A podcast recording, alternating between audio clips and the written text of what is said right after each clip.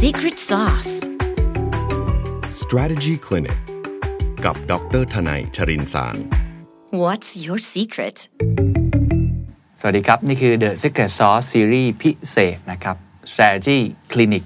หรือว่าเป็นคลินิกด้านกลยุทธ์นะครับ มีคุณหมอคนหนึ่งที่จะมาช่วยตอบคำถามของทุกท่าน เรื่องการวางกลยุทธ์เรื่อง strategy ซึ่งเป็นเรื่องใหญ่มากขององค์กร โดยเฉพาะในช่วงโควิด -19 ช่วงที่มันเกิดวิกฤตแบบนี้เกิดขึ้น จริงๆ ผมเคยคุยกับผู้เชี่ยวชาญท่านนี้มาแล้วหลายครั้ง แล้วก็เป็นตอนที่ท็อปฮิตตลอดนะครับจนล่าสุดเนี่ยเราก็เลยคุยร่วมกันว่า ถ้าอย่างนั้นเราลองมาสร้างซีรีส์ด้วยกันไหมแล้วก็ตั้งชื่อว่า strategy clinic คำว่าคลินิกก็บอกแล้วนะครับว่าเป็นคุณหมอ เพราะฉะนั้นถ้าทุกท่านป่วยไม่สบาย หรือต้องการจะเพิ่มศักยภาพของตัวเองในด้าน strategy ส่งคำถามเข้ามาได้เลยจริง ๆ จะมีแฟนเพจของ The Secret Sauce แล้วก็แฟนเพจของอาจารย์ด้วย เดี๋ยวตอนแรกกับตอน2เนี่ยเราประเดิมกันก่อนนะครับลองเล่าคร่าวๆ จริงมีบางท่านส่งคำถามเข้ามาแล้วเนี่ยเราลองคุยกันว่ามีอะไรที่จะพูดคุยกัน แต่หลังจากนี้ เมื่อนึกถึง strategy นึกถึง strategy clinic นะครับผมพูดคุยกับอาจารย์ทนายชรินสารครับสวัสดีครับ สวัสดีครับคุณเคน นี่คือหนึ่งในเรียกได้ว่าของจื้อด้านกลยุทธ์ที่สุดคนหนึ่งของเมืองไทย ผมมีพังอาจครับคุณเคน ครับ ก็ถือว่าเป็น practitioner ที่ทำมา 20 ปีแล้วกันครับ ครับเรียกว่า strategy clinic เพราะฉะนั้นมีเคสต่างๆ มาช่วยตอบ แล้วก็มีเรื่องของความรู้ใหม่ๆ ที่จะมาอัปเดตอยู่ตลอดเวลา ยินดีมาก ๆ เลย วัน ครับ นี้วันนี้อาจารย์อยากชวนคุยเรื่องอะไรครับ ก่อนที่เราจะไปถึงช่วงตอบคำถาม เอาเอาตอนแรกเราคุยกันเรื่อง สิ่งที่น่าสนใจในช่วงเวลาแบบนี้ก่อนดีกว่า ครับ ในช่วงเวลาแบบนี้ต้องต้องเรียนว่าเรื่องกลยุทธ์มันกลับกลายเป็นมันกลายเป็นเรื่องที่สำคัญมาก ๆ เลยครับคุณเคน ครับ อันนี้ผมดูจากเอ่อคำถามต่าง อืม ๆ นะฮะ แล้วก็เอ่อนักธุรกิจบริษั ค ท รับ องค์กรต่าง ๆ ที่ติดต่อมาหาผมในช่วงนี้นะครับ อืม เพราะว่าช่วงนี้มันจะเป็นช่วงไตรมาสสามกำลังจะต่อไตรมาสสี่ ครับ โดยวงจรของบริษัทเนี่ยก็ อื จะ ม เป็นช่วงทำแผนกลยุทธ์อยู่แล้วด้วย อ่าเพื่อทำแผนปีหน้า ใช่ ครับ แล้วในอดีตเนี่ยนะครับการทำแผนกลยุทธ์เนี่ย อืม บางทีหลายองค์กรเขาก็ไม่พูดตรงๆนะไม่ได้ทำอย่างจริงจังหรอก อืม เขาเอาแผนเก่ามาปัดฝุ่นเล็ก ๆ น้อยๆ ปรับตัวเลขบวกลบ 5% ม 10%ปรับตาม GDP ปรับตามเงินเฟ้ออปรับตามตลาดนิดๆหน่อยๆอะไรอย่างเงี้ยนะครับ แล้วก็ใช้กันไป อืม แต่ผมคิดว่าปีเนี้ยเป็นปีที่ผิดปกติ อืม ผิดปกติเพราะว่าที่ผ่านมาเนี่ยปีนี้เราเจอวิกฤตด้านโควิดด้วย ครับ แล้วค่อนข้างมั่นใจครับว่าเรากำลังเจอวิกฤตเศรษฐกิจตามมา ใช่ ดังนั้นเนี่ยหลาย ๆ คนเริ่มเอะใจแล้วแล้วก็เริ่มรู้สึกว่าการทำแผนกลยุทธ์ปีเนี้ยต้องทำกันอย่างจริงจัง ไม่ได้ทำเหมือนที่ผ่านมา ใช่แล้ว แค่มาปัดฝุ่นไม่ บาง ใช่ องค์กรอาจจะถึงขั้นบอกว่าบอกผมเลยว่า อ่ะ ล้มกระดานเลย โอ้ ขอลงกระดาษเปล่านะครับเหมือนเหมือนอารมณ์ที่คุณเขียนจะเคยได้ยินคำหนึ่งคำว่า zero budgeting อ่าอ่าอ่าน นะผมไม่แน่ใจที่ The Standard คงมีระบบ budget อยู่เนาะ ครับครับ ซึ่งโดยทั่วไปเนี่ยเขาเอาตัวเลขปีที่แล้วเนี่ยมาเป็นตัวตั้งแล้ว เป็น ปรับกัน baseline เป็น baseline แต่วันเนี้ย baseline มันอาจจะไม่มี ครับ ดังนั้นเคลียร์กันใหม่ตั้งแต่ต้นนะครับดังนั้นเนี่ยผมก็เลยคิดว่าเป็นอาจจะเป็นโอกาสดีนะครับ แต่ผมจะมาแชร์ให้ฟังว่า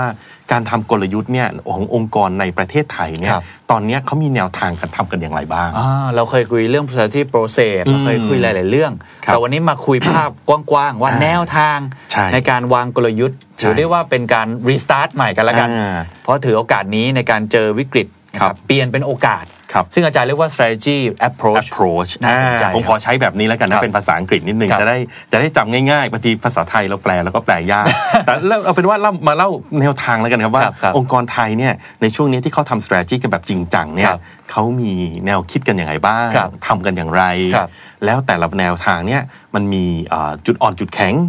ข้อดีข้อเสียอย่างไรบ้าง อืมซึ่ง ดี แต่ ไหม ละ ครับ ท่านก็สามารถนำไปปรับใช้ได้กับองค์กรของตัวเอง ใช่ครับ ไม่มีถูกไม่มีผิด ไม่มีถูกไม่มีผิดครับ อ่ามั มันเป็นแค่วิธีที่แตกต่าง ครับ ซึ่งมันขึ้นอยู่กับปรัชญาและสถานการณ์ขององค์กรณเวลานี้ ครับ นะครับ ดีครับงั้นเริ่มเลยครับ นะโอเคครับ ผมก็อย่างนี้ผมขอแบ่งอย่างนี้แล้วกันนะค ครั รั บบ ผมเท่าที่ผมสังเกตมาเนี่ยจากการที่ผมอยู่ในวงการเนี่ยมา 20 ปีเนี่ย อืม นะครับก็จะมีองค์กรที่ทำ strategy เนี่ยอยู่ด้วยกันใน 2 มิติแล้วกันนะ อืม นะครับอ่า consultant ชอบ 2 by 2 matrix ตามเค ย มา นึกอะไรไม่ออก ตา ก็ ม 2 by จตุรัส 2 matrix มาแล้วสีเดียวจตุรัสลากตามผมนะครับ ซึ่งผมว่าคนก็ชอบเนาะ เอ คุ อ ณผู้ นะ ฟังก็น่า ได้ จะชอบ ได้ กั ได้เดี๋ยวเดี๋ยวเดี๋ยว พราะมั ทำเป็นส ข้าใจง่าย ไลด์เดี๋ยวทำสไลด์แจกท่านผู้ฟังกันนะ ค ค รั รั บบ เอ่อในในดิเมนชันหนึ่งเนี้ยก็จะเป็นเรื่องของ inside out กับ outside in อืมแกนหนึงเป็น inside out กับ inside out กับ outside in ครับ นะครับ เพราะว่าการทำกลยุทธ์เนี่ยในบางมิติมันก็คือการที่เรามาคุยกันเรื่องของ intention ครับ ความต้องการเป้าหมายที่เราต้องการให้มันเกิดขึ้น ครับ เพราะฉะนั้นตรงเนี้ยมันจะเป็นลักษณะที่เรียกว่า inside out อืม นะครับแต่ในขณะเดียวกันเนี่ยบางองค์กรก็เริ่มจาก outside in อืม คือการมาดูซิว่าข้างนอกมันเกิดโอกาสอะไรบ้าง อืม มีอะไรน่าทำมีอะไรไม่น่าทำ ครับ แล้วการเปลี่ยนแปลงทางสังคม การเปลี่ยนแปลงเทคโนโลยีเป็นยังไง อืม ก็เรียกว่าเป็นลักษณะของ outside in เพราะฉะนั้นแกนแรก อ่า ก็ คือมองจากตัวเองก่อน ออกไปข้างนอก อันนี้ ครับ แนวตั้งข้างล่างมองจากข้างนอก เข้ามาข้าง เข้ามาข้าง ใน ใน ปัจจัยภายนอก อ่านะ ซึ่งไม่มีผิดไม่ถู ไม่ ก มี ก็แล้ว ไม่ แต่ ถูกครับ องค์กร จริงๆ lit- มีเคยมี literature อันหนึ่งเนี่ยในเอ่อ strategic management journal ที่ผมชอบมากนะ ครับ เดี๋ยวถ้าว่างๆ มีโอกาสเดี๋ยวผมผมส่งให้คุณเคนเผื่อคุณเคนจะแชร์ในใน ยินดี กลุ่ม ครับ นะครับเขาทำการศึกษาเรื่อง approach inside out outside in เนี่ย อืม มาตั้งแต่ 50 ปีที่แล้ว อืม นะครับไปดู literature ด้านงานวิจัยว่าเขาเน้นกันแนวไหน ครับ สิ่งที่เขาตอบมาก็คือบอกมันเป็นเพนดูลัมบางช่วงก็ inside out บางช่วงก็จะไป outside in เออผมว่าอันนี้ บางช่วงก็จะมา inside out บางช่วงก็ไป outside in ก็บอก เพราะฉะนั้ มัน นเป็นอย่างนี้แหละครับ หน้าที่คนวางกลยุทธ์ก็คือ ใช่ ต้องมองให้ออกว่าช่วงไหนแพนดูลัมเราแกว่ง ไป ไป ทา ทาง งไหน ด้านไหน ซึ่งมันก็จะมันบอกว่าไม่มีผิดไม่มีถูกไงครับ ครับ เหมือนอารมณ์ที่เราชอบล้อกันเล่น ๆ ในองค์กรนะฮะ ว่าเดี๋ยวก็เซ็นทรัลไลซ์ อืม เดี๋ยวก็จะดีเซ็นทรัลไลซ์ อืมอืม พอดีเซ็นทรัลไลซ์เสร็จก็เดี๋ยวเซ็นทรัลไลซ์ใหม่ ใช่ใช่ อ่ามันเป็น ใช่ แบบนี้นะฮะ ครับ ครับอัน จัง นี้ หวะ คือ เหมาะสมจังหวะนั่นนี่สำคัญสุด ถูกต้อง ครับ ถูกต้องครับ จังหวะที่เหมาะสมแล้ววัตถุประสงค์ของเราของการทำกลยุทธ์เนี่ยคืออะไรกันแน่ ครับ นะครับ อีกแกนหนึ่งครับ แกนนอนนะครับคุณเคนก็จะเป็น static กับ dynamic อ่าอันเนี้ยผมไม่ค่อยเห็นคนพูดถึงเท่าไหร่นะ อืม แต่ static เนี่ยความหมายคือเรากำลัง assume ว่าเราทำ snapshot ทุกอย่างหยุดนิ่งนะครับเราหยุดเวลาเพื่อง่ายๆเราไปทำรีทรีตเนี่ยเราหยุดเวลาของโลกใบนี้ไว้ แล้วเราบอกว่ามันเกิดอะไรขึ้น อืม เมื่อเกิดอะไรขึ้นแล้วเราควรจะทำยังไงดีอ่าอันนี้เรียกว่าเป็น static นะครับสิ่งที่ได้ออกมาก็คือเราจะได้แมปที่ค่อนข้างเป็น static อืม คือเราก็จะไปตามอย่างเงี้ยไปเรื่อยๆไปเรื่อยๆไปเรื่อยๆนะครับแต่มันจะมีอีกมุมหนึ่งคือเรียกว่าเป็น dynamic ครับ นะครับดินามิกหมายความว่าเราเริ่มเอาพวกการเปลี่ยนแปลงทั้งหลายเนี่ยเข้ามาอินทิเกรตเข้าไปด้วย อืม นะครับมาอินทิเกรตเข้าไปด้วยว่า แล้วมันจะทำให้เกิดอะไรที่เกิดการเปลี่ยนแปลงได้ แต่มันอาจจะไม่ได้เป็น exactly ว่าเป็นแบบนั้นแบบนี้ตามที่เราวางแผนไว้เสมอไป อืม แต่เราใช้ advantage ของดินามิกเหล่านี้ครับ มาสร้างอนาคตของ ครับ เรา เพราะฉะนั้นแกนนอนจะมีสแตติกกับไดนามิก ดินามิก อ่ะเดี๋ยวเราลองไปต่อไหมครับเริ่มเห็นภาพแล้วว่าเพราะฉะนั้นเราก็จะแบ่งประมาณ 2 วิธีอย่างแรกก็คือดู inside out กับ outside outside in in อันที่ 2 คือ static กับ dynamic อ่ะ อ่า เริ่ม ซึ่ง เห็นภาพ ผมเห็นองค์กรที่ทำ อืม ทุกแบบเลยครับคุณเคน อืมอืม ทุกองค์กรเนี่ยเอ่อแต่องค์กรแต่ละองค์กรนี่เขาจะเลือกแบบเดียว แต่ว่าแต่โอเวอร์ไทม์เนี่ยบางทีก็บางมีองค์กรเหมือนกัน ที่เปลี่ยนจากโหมดหนึ่งไปเป็นอีกโหมดหนึ่งใช้ อ๋อ approach หนึ่งเป็น approach หนึ่ง คือ ได้ คื เช่ อน กัน คำแนะนำของอาจารย์คือว่าสมมุติเราตีออกมาเป็น 4 ช่องแล้วเนี่ย อืม องค์กรของเราใน อืม จังหวะนี้อาจจะเลือก อืม แบบนี้ไปก่อน ได้ ช่วงเวลานี้เหมาะสมที่สุดในตอนนี้ ครับ แต่เวลาผ่านไปก็เปลี่ยนได้ เปลี่ยนได้ แต่ไม่ควรทำพร้อมกันหลาย ๆ ช่อง ถ้าทำพร้อมกันหลาย ๆ ช่องเนี่ยผมก็เคยเจออ ม แต่สิ่งที่เกิดขึ้นคือ แล้วถ้าเกิดผลลัพธ์มันออกมาแล้วมันขัดแย้งกัน อ๋อ เราจะทำยังไง มันไม่โฟกัส อ่าคุณเคนหรือว่าท่านผู้ฟังที่อาจจะเคยเอ่อเรียน MBA นะจะเห็นผมตอนผมเป็นอาจารย์ MBA ผมจะปวดหัวกับเรื่องนี้ที่สุดเลย คือ MBA เนี่ยเราจะมี independent study ครับ หรือเป็น thesis เนี่ย ครับ เด็กๆชอบทำ business plan กันครับ อืม แต่สิ่งที่เกิดขึ้นคือเขาเอาเครื่องมือทุกตัวที่เขาเรียนเนี่ย อืม มาใส่ในนั้น อ๋อ แล้วสวอตบอกให้ทำแบบนี้ไฟฟอสบอกให้ทำแบบนั้น value chain บอกให้ทำแบบนี้ สิ่งที่เกิดขึ้นคือ ขัดแย้ง หนึ่ง เอง ถ้ามันขัดแย้งกันเองคุณเอาไง อ๋อ สองถ้ามันไม่ขัดแย้งกันคุณจะ end up with สิ่งที่ต้องทำมหาศาลจน ครับ ทำไม่ไหว ครับ นะครับดังนั้นเนี่ย strategy เนี่ยมันเป็นเรื่องของการทำน้อยได้มากและมีโฟกัส อืม นะครับแต่มันไม่ใช่เรื่องของการทำอะไรที่ร้อยเปอร์เซ็นต์ ม ดังนั้น เข้าใจ ถ้าแนวทางเราใช่เนี่ยแปดสิบเปอร์เซ็นต์ถูกต้องนะสำหรับผมนะ ครับ ถือว่าดีมาก ๆ แล้ว ขอให้เราได้แนวทางที่เราโฟกัสได้ ครับโอเคเข้าใจครับ อ่า เพราะฉะนั้นโฟกัสเลือกอันที่เหมาะกับเราจริง ได้ อย่าเลือกเป็นบุฟเฟ่ทั้งหมด เดี๋ยวมันจะไม่ อ ได้ ย่าใช้ทุกอัน อย่าใช้ทุกอันนะเพราะไม่งั้นเราจะกลายเป็น inside out บวก south side in อะไร ก็แล้วพวกผมว่าเราอาจจะเกิดการสับสนนะ สับสนในตัวเราเองอะไรอย่างเงี้ยนะฮะหรือว่าทั้ง static และ dynamic ในเวลาเดียวกันเนี่ ค ย รับ มันมันอาจจะไม่ใช่ แต่ถ้าถ้าบริษัทไหนอาจจะมีหลาย business unit ครับอ่า อาจจะเลือกแยกใช้ได้ อันนี้น่าสนใจ นั่นเป็นไปได้ครับ เชิญครับไป น ทีละช่อง โ ครับบริษัท งั้นดี๋ยว ไหนเหมาะกับแบบไหนบ้าง เล่าอันแรกก่อนละกันเนาะ ครับ อันนี้คือส่วนใหญ่เลยนะครับ ขององค์กรที่ใช้กันอยู่เนี่ยก็คือ strategic planning อะครับ อืม ที่เราทำกันมาตั้งแต่พันเก้าร้อยหกสิบ อืม อ่าชื่อมันก็บอกแล้วครับคุณเคน มันคือการวางแผน อืม นะดังนั้นการวางแผนเนี่ยมันต้องเริ่มจากคุณเคนเพิ่งกลับมาจากภูเก็ตเนาะ ครับ คุณเคนวางแผนไหมครับตอนไปภูเก็ตเนี่ยว างแผนครับ คุณเคนวางแผนยังไงอ่ะ ก็วางแผนจองตั๋วเครื่องบินจองที่พัก อืม แล้วก็ไปว่าจะทำอะไรบ้าง ครับ อยาก ครับ กินอะไร อ่า อยากทำกิจกรรมอะไรบ้าง ครับ อยากจะนัดเพื่อนเจออะไรก็เป็นลักษณะ อ่า แบ โอบเค นี้ ครับแต่สิ่งแรกที่คุณเคนต้องทำก็คือคุณเคนเลือกที่ไปภูเก็ตก่อน ใช่ อ่านะคุณเคนมีเหตุผลอะไรไหมที่ไปภูเก็ตเนี่ย อืมก็ อืม ทะเลสวย อืม อากาศดี อืม ที่พักดี อืม มีคนรู้จัก ลงตัวใช่ไหมฮะสรุปก็คือคุณเคนก็ explore สิ่ง ครับ ที่จะทำหลาย ๆ อย่าง อืม แล้วคุณเคนก็กำหนดเป้าหมายว่าคุณเคนจะไปภูเก็ต อืม จากนั้นพอคุณเคนบอกว่าจะไปภูเก็ตปุ๊บคุณเคนก็มาคิดที่เหลือแล้วว่าเอ๊ะจะเดินทางยังไงจะพักโรงแรมไหนจะกินยังไงนะครับเพราะฉะนั้นแนวคิด strategic planning ก็แบบนี้เด้เลยคุณเคน ครับ มันเริ่มมาจากการตั้งคำถามก่อนว่าเป้าหมายของเราคืออะไร อืม อืม ซึ่งอันนี้เป็นคำถามที่สำคัญมาก อืม นะฮะสำคัญมาก ครับ องค์กรโดยทั่วไปถามว่าเป้าหมายคืออะไร ก็เนี่ยคุยกันเรื่อยประจำเพิ่มรายได้ ครับ เพิ่มกำไรนะครับ เริ่มแบบนี้ อืม นะครับ แล้วก็ถามว่าพอหลังจากรู้นะว่าเป้าหมายของเราคืออะไร เขาก็จะเริ่มกลับมาหาวิธีการ อืม อ่าซึ่งอันนี้คือคำว่า strategy ละ อืม เมื่อเรามีเป้าหมายเรามีวิธีการ จากจุดนี้ที่เราอยู่เราจะไปสู่จุดนั้นเนี่ยเราจะไปยังไง เพราะฉะนั้น ครับ จำจริงๆมันมีคำถามสามข้อฮะในเรื่อง strategic planning ครับ หนึ่งคือฝรั่งเขาชอบใช้ว่า where do you want to be อ่าอยากเป็นอะไร อยากไปไหนอยากเป็นอะไรอ่านะฮะสอง where are you now อืมอยู่ตรงไหน าอยู่ตรงไหน คุณอยู่ตอนนี้เป็นยังไงสาม how to get there จะไปยังไง จะไปยังไง โอเค ฟังดูแล้วมันง่ายมากเลยครับ เหมือนคุณ ถูก เคนไปภูเก็ตเลยครับ เออ แต่พอมาทำในโลกธุรกิจจริง ๆ เนี่ย ครับ มันไม่ง่ายอย่างที่คิดคุณเคน ใช่ใช่ใช่ นะฮะคำถาม 3 ข้อเนี่ย จริง ๆ มันมีนัยยะ อืม ในเชิงลึกของมันทุกข้อเลยนะ ถูก ที่ผมเจอว่ามันผิดพลาดกัน อืม ข้อแรกเลย where do you want to be เนี่ย อืม คืออยากจะไปไหนเนี่ยคำถามก่อนก็คือ เราแน่ใจได้ยังไงว่าไอ้ที่เราอยากจะไปเนี่ย มันคือใช่สิ่งที่มันถูกต้อง เหมาะสมกับสถานการณ์ อันนี้ต้องคิดลึกๆนะฮะ ต้องคิดลึกๆ เพราะหลายๆครั้งเนี่ยเราใช้วิธีตั้งเป้าตามปีที่ผ่านมา อืม ปีที่แล้วเราอยากเพิ่มยอดขาย ปีอยากเพิ่มยอดขาย เราก็ตั้งเป้าของเราต่อไปเนี่ยเราอยากเพิ่มยอดขาย ซึ่งผิดไหมฮะ คำถามก็คือ เรากำลังต้องการอะไรจากยอดขาย อื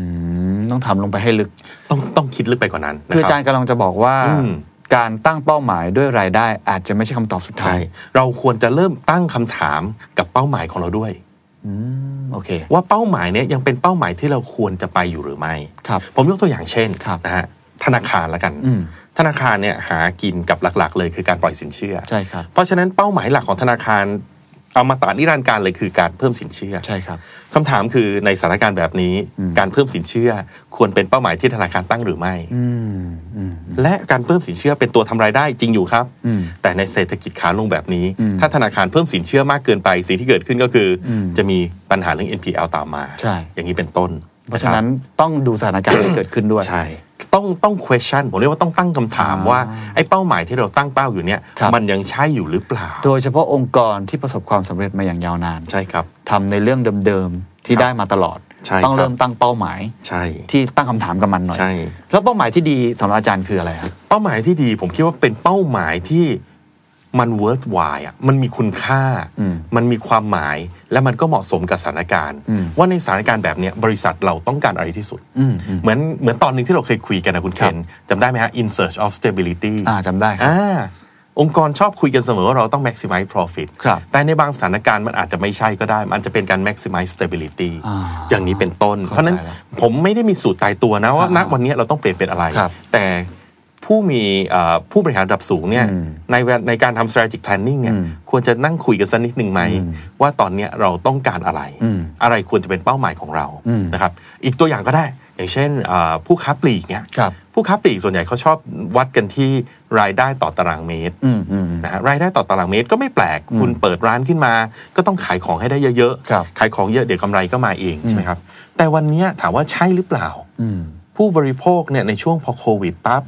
เขาช็อปออนไลน์นะ ครับ ถ้าช็อปออนไลน์แล้วตัววัดแบบเนี้ยมันจะยังใช่อยู่หรือเปล่า อืม เป้าหมายแบบนี้มันใช่หรือไม่ เข้าใจละ อืมนะครับเพราะฉะนั้นมันอย่าเราอย่าเพิ่งเริ่มต้นโดยการตั้งอ่ากำาหนดแผนโดยการที่ตั้งเป้าหมาย อืม แบบเดิม อืม ไม่ได้บอกว่าเป้าหมายเดิมมันผิดนะ แต่ว่าตัววัดมันอาจจะไม่ถูกแล้วก็ได้ คือลองมาตั้งคำถามดู ตั้งคำถากันอีมกรอ กับ นใหม่ดู ไม่ใช่ นิดนึง ว่า แล้วกัน แค่เพิ่ม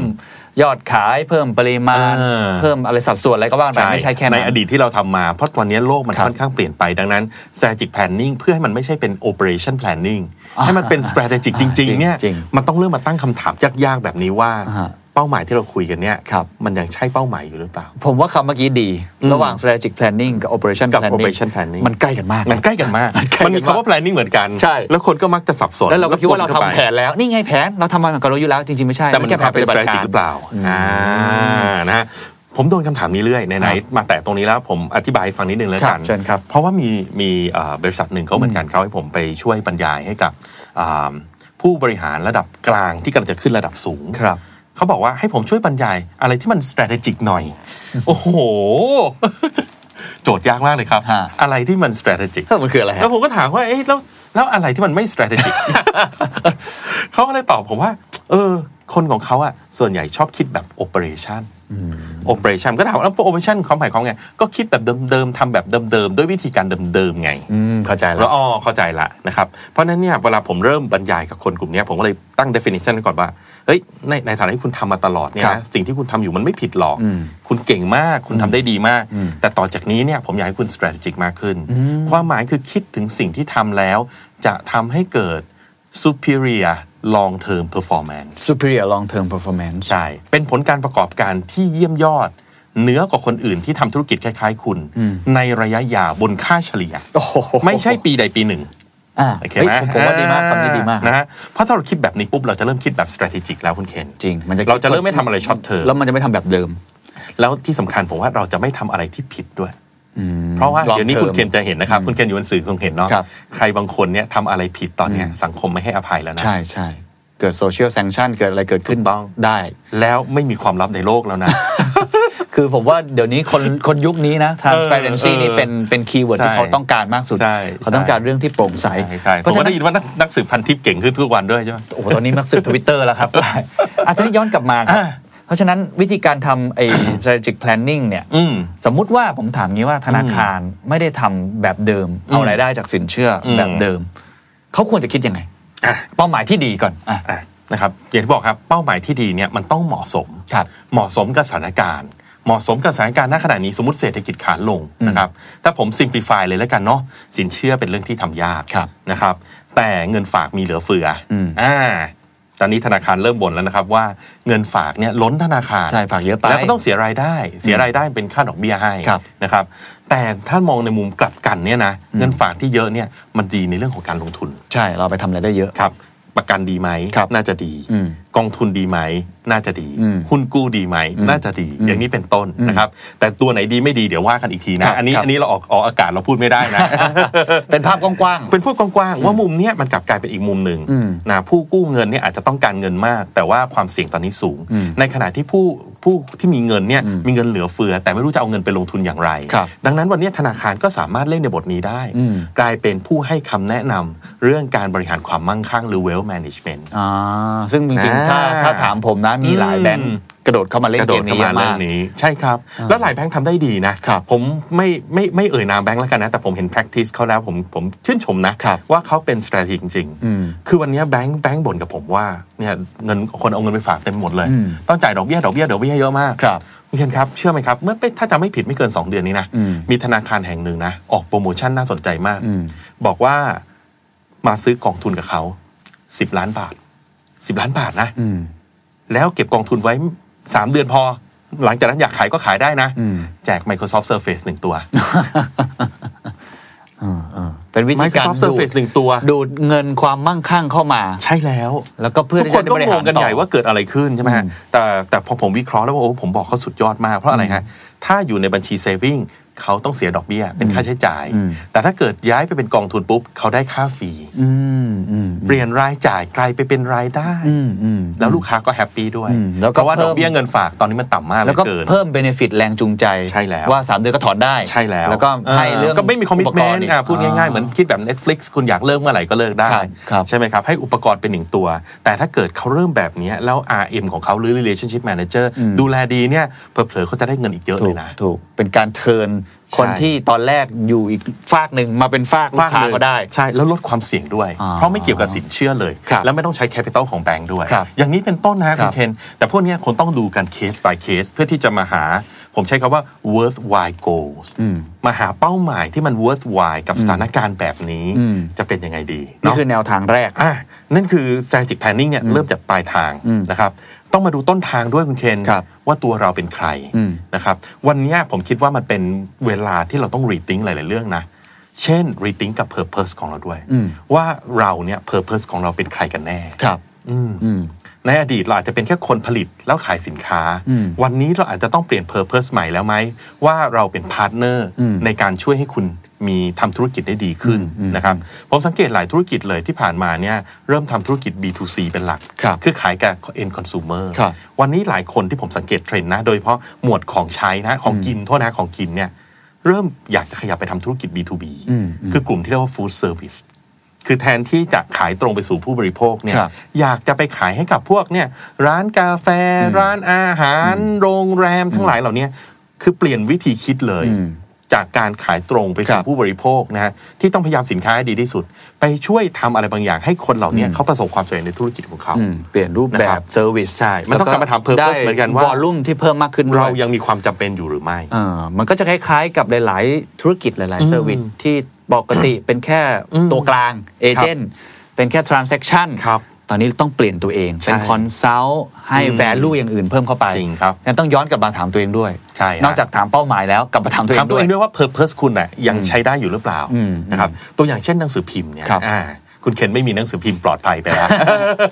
คนที่มีหนังสือพิมพ์นี่ผมว่าเขาเหนื่อยนะ ค่ะ นะครับธุรกิจเขาก็น่าจะมีปัญหาอยู่ แต่มันก็กลับคำเดิมอะเขาสามารถ repurpose ตัวเองได้ไหม อืม นะครับเพราะถามว่าหนังสือพิมพ์คนอ่านน้อยลงไหมผมว่าต้องอ่านน้อยลงแน่ ๆ เลยล่ะ ใช่ครับ น้ามาฟังพอดแคสต์ของ The Standard ขอบคุณครับ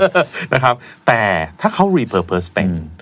เขาผมเห็นข้อดีอย่างหนึ่งนะของสสำนักหนังสือพิมพ์นะเขามีทีมนักข่าวที่เยอะมาก และมีประสบการณ์เก่าจริง อืม ๆ พวกนี้อยู่กันมาเป็น 10บสปี มีคอนเน t ชันทุก ๆ อย่าง อืม เขาสามารถ repurpose ตัวเองได้ไหม อืมอืม จากการขายหนังสือพิมพ์ที่เป็นกระดาษเป็นอย่างอื่นได้หรือไม่ อืม อันนี้มันเป็นคำถามที่ต้องมาตั้งถาม ใช่ กันว่า where are we จากรีซอสที่มี ใช่ ซึ่งบางทีไม่ใช่แค่การทำออนไลน์อย่างเดียว อาจจะใช้รีซอสที่คุณมีไปทำแบบ ใช่ อื่น ใช่เราอยู่ตรงเนี้ยเราจริง ๆ เรามองว่าเราเป็นแบบนี้ ครับ แต่จริง ๆ เราเป็นแบบอื่นได้ไหม ครับ นะ โอ ค เค รั เพราะฉะนั้นสองพอยต์แล้วพอยต์แรกเป้าหมาย ครับ ลองทำลักษณะเหมือน strategic thinking อ่าม มากขึ้น เกี่ยวกับเป้าหมายของเราว่า ครับ จริง ๆ เป้าหมายเดิมของเรามันยังใช่อยู่หรือไม่ ครับ อันที่สองก็คือกลับมาดูตัวเอง ในสถานการณ์แบบนี้ อืม สิ่งที่เราเป็นอยู่เป้าหมายเราใช่ ครับ หรือเปล่า ค เห รับ ตุผลที่เราเกิดมา ใช่ ในโลกธุรกิจโลกนี้ การที่เรามีความสัมพันธ์กับลูกค้าทุก ครับ stakeholder ครับ ยังใช่อยู่หรือเปล่า มันยังใช่อยู่หรือเปล่า มันกลับ rethink อีกครั้งนะ ส่วนเรื่องที่ 3 ก็คือ how to get there อืม อันเนี้ยก็ต้องฝากไว้นิดหนึ่ง เพราะว่าคุณเคนนะโดยธรรมชาติเลยนะ แปลกมากนะ ถ้าเราอยู่ที่จุด A แล้วเราจะไปจุด B นะ อืม แล้วเราคิดวิธีแรกที่เราจะไปจุด A ไปจุด B นะ มักจะเป็นวิธีที่ไม่ดีครับ ทำไมฮะ มันไม่ค่อยดี งั้นผมลองถามคุณเคนก็ได้ ฮะ คุณเคนยุ่งมากเนาะ ครับ ส่วนใหญ่คุณเคนก็ทำงานอยู่ทุกวันเนี้นะครับ ฮะ สมมติตอนเที่ยงคุณเคนกำลังหิว อืม แล้วคุณเคนบอกว่า เออ คุณมิผู้ช่วยไปช่วยหาอาหารมาให้สัก อืม เอ่อสักอย่างหนึ่ง อืม คุณเคนคิดว่าคุณมิจะเอาอะไรมาให้ กะเพรา เพราะอะไรครับ มันง่ายดี มันง่ายดีไงครับคุณเคน อืม วิธีแรกที่เราคิดขึ้นมาได้ในหัวนะครับ มันง่ายแต่มันมักจะเป็นวิธีเดิม อืม ซึ่งก็ไม่แปลกครับ เพราะมันเป็นวิธีเดิมไงคุณเคน มัน คื ตามสัญชาตญาณของเรา มันคือสิ่งที่คุณเคนทานเป็นประจ อ่า ำเพราะฉะนั้นโดยไม่ต้องคิดอะไร มันก็ออกมาทันที โอเค แต่มันจะเป็นวิธีคิดแบบ operational โอเค เพราะ เข้าใจ มันคือท่าแบบเติม เข้าใจ จะไม่ได้ไอเดียใหม่ๆ ซึ่งมันไม่สอดคล้องกับเป้าหมายใหม่ที่เรามี อืม มันไม่สอดคล้องกับเพอร์เพสใหม่ที่เรามี อืม นะครับ ดังนั้นเนี่ยทริคของตรงเนี้ย อืม มันอยู่ตรงที่ว่าเราต้องฟอสตัวเอง อืม ให้หาหลายๆวิธี อืม ต้องบังคับ ต้องบังคับตัวเองหา ต้องบังคับ วิ ตัว ธี เอง เพราะฉะนั้นสมมติอันแรกออกมาแล้วปุ๊บลองคิดวิธีที่ส ไม่ อง เอา วิธีที่สา อ่าม ขอวิธีที่สองวิธีที่สองไม่ได้ขอวิธีที่สามไปเรื่อยๆไปเรื่อยๆ ให้เยอะที่สุดครับ ดังนั้นการระดมสมอง และการมีส่วนร่วมของคนในองค์กร มันจะช่วยในจุดนี้ หลายๆ ครั้งที่พลาดกันก็เพราะว่าเอ่ออย่างที่ผมชอบพูดเสมอนะ มีเอ่อมีเทวดาองค์หนึ่งอยู่ใน โต๊ะ นั่งอยู่หัวโต๊ะนะฮะเราคงนึกภาพออกนะพอใครบางคนนั่งอยู่หัวโต๊ะปุ๊บเขาพูดไอเดียไหน ทุกคนหยุดพูดทันที อืม มันก็เลยกลายเป็นว่าเราได้วิธีแรกไงครับ วิธีเดิม ซึ่งผมก็ไม่เบรมนะ เพราะว่าท่านคนเนี้ยท่านก็ประสบความสำเร็จมาหลายสิบปี อืม แต่ท่านใช้วิธีนี้มา แต่วันนี้เราต้องการหาวิธีใหม่ อืม ซึ่งอาจจะไม่เหมือนวิธีเดิมก็ได้ อืม ตามสถานการณ์ที่เปลี่ยนนั่นเอง ครับ ดังนั้นเราต้องใช้วิธีการระดมสมองครับ อืม ในการพยายามที่จะหามาหลาย ๆ วิธี ครับ แล้วค่อยมาคุยกันตอนสุดท้ายว่า แล้ววิธีไหนถึงจะดี อืมนั้น inclusive อ่า เอาคนหลากหลายที่มีความถนัดไม่เหมือนกัน วันนี้เราต้องการไอเดีย อ่าคิดให้เยอะที่สุด ใช่ครับ ทำไอเดียออกมาให้ ครับ เยอะที่สุดไอเดียเรามันมา ใช่แล้วครับ แล้วเดี๋ยวค่อยมาดูว่าอันไหน ใช่ ที่เหมาะสมที่สุด ใช่ good idea มาจาก many idea โอเค มันเป็นไปไม่ได้เลยที่จะคิดไอเดียแล้วออกมาแล้วแบบโอ้โหมันแบบ ฮะ สุดยอดทันทีเลยอ่ะ มันต้องมีนี่ไอเดียแล้ว ครับ ฝรั่งเขาก็บอกครับ ผมคนไทยผมก็เชื่อนะ หลายหัวดีกว่าหัวเดียว อืมเพราะฉะนั้นต้องช่วย ใส่หัว ถึงเวลาละที่ต้อง collaborate กันช่วยกัน ใช่ครับ นะครับ ได้ครับ อันนี่คือหลักการคร่าวๆในการทำ นี่คือวิธีแรกที่ ครับ ใช้กันโดยทั่วไปเลยครับ ที่เรียกว่า strategic planning ซึ่ง อัน ผม นี้ คิดว่า อันนี้คือองค์กรแบบไหนที่เหมาะกับวิธีนี้ครับ เออผมไม่ได้ว่าเหมอดีกว่า ผมคิดว่าจ จริง ๆ มันไม่อยู่ที่องค์กรนะ ผมมองว่ามันอยู่ที่สถานการณ์มากกว่า อ่าโอเค อ่าสถานการณ์แบบไหน ครับ เช่น ถ้าสถานการณ์ของคุณเนี่ยค่อนข้างชัดเจน มีเป้าหมายอาองค์กรที่เป็นเรียกว่าเป็น result driven result driven จะเป็นแบบนี้ค่อนข้างเยอะ อืม นะครับ เช่น บางบริษัท เช่น อาจ อุต จะ สาห เป็น กรรมไหนบ้างอะครับ โอ้อุตสาหกรรมที่ไม่แน่ ไม่แน่ ผมคิดว่าเป็น ใช่ไหม เรื่องสไตล์คุณเกณ โอเค เช่น บางบริษัทเนี่ยเป็นบริษัทอ่า global ครับ พอเขามาตั้งในประเทศไทยปุ๊บเนี่ยเขาถือว่าตรงเนี้ยเป็น operating unit ที่มาทำกำไรส่งให้บริษัทแม่ อืม ดังนั้น result driven โอเค หน้าที่คุณคือหาเงินเพื่อ ฮะ ส่งบริษัทแม่ ครับ ถ้าเป็นแบบเนี้ยวิธี strategic planning อะมันจะค่อนข้างช่วยได้ชัดเจน ครับ เพราะมันเริ่มจากการที่ว่าเป้าหมายคืออะไร และคิดย้อนกลับมา โอเค มันอธิบายได้คุณแค่ อันนี้คือ inside out อ่า แล้วก็เป็น static แล้วเป็น ง static นี่คือช่อง ระ แร ดับ ก หนึ่งเลยแหละเอออาก็คือเราพยายามหาหนึ่งวิธี ครับ ที่เราคิดว่าถ้าเราเดินตามเนี้ยแล้วมันจะเวิร์ก ครับ แต่ในความเป็นจริงครับคุณเคน อืม มันไม่เคยเวิร์กร้อยเปอร์เซ็นต์ อืมอืม ผมยังไม่เคยเห็นองค์กรไหนเวิร์กร้อยเปอร์เซ็นต์นะฮะ อืม นอกจากองค์กรที่โชคดี โอเค ไม่ ดั มี งนั้นอันแรกก็คือเป็นวิธีการที่ น่าจะเหมาะกับวงการแบบ result driven อืมต้องการแบบยู ต้องการ เป็น ซึ่งซึ่ง แล้วต้องการความชัดเจน เท่าที่ผมฟังแบบ strategic อืม planning เนี่ยเป็นวิธีการที่ค่อนข้างเบสิกนะ อืม ได้ยินมาลักษณะเวลา ใช่ครับ วิธีการวางกลยุทธ์เนี่ยวิธีเนี้จะมาเป็นต้นๆ เป็นวิธีเริ่มต้น แต่ที่ผมฝากไว้คือขอให้ระวังเรื่องพิ f ฟอล อืม พิ f ฟอลที่เราให้ฟังเนี่ยครับ ครับ ว่าโกของเรามันยังใช่หรือไม่ อืม ตัวตนของเราเนี่ย ครับ มันยังใช่หรือไม่ ครับ และวิธีการที่เราหามาเนี่ยเราหาน้อยเกินไปหรือเปล่า อืมโอเค นะครับ นี่คือ นะครับ คีย์ นี่คือ ขอบคุณครับ key นี่คือ นะครับ อย่างแรก อ่ะ strategic planning ครับ แล้วฝากไว้อีกนิดนึงครับ ถ้าใช้วิธีนี้นะฮะ ขอให้ทำเรื่อง risk management เยอะ อืม ๆ เพราะว่าการทำ strategic planning ครับคุณเคน ครับ มันมี assumption เยอะมาก อืม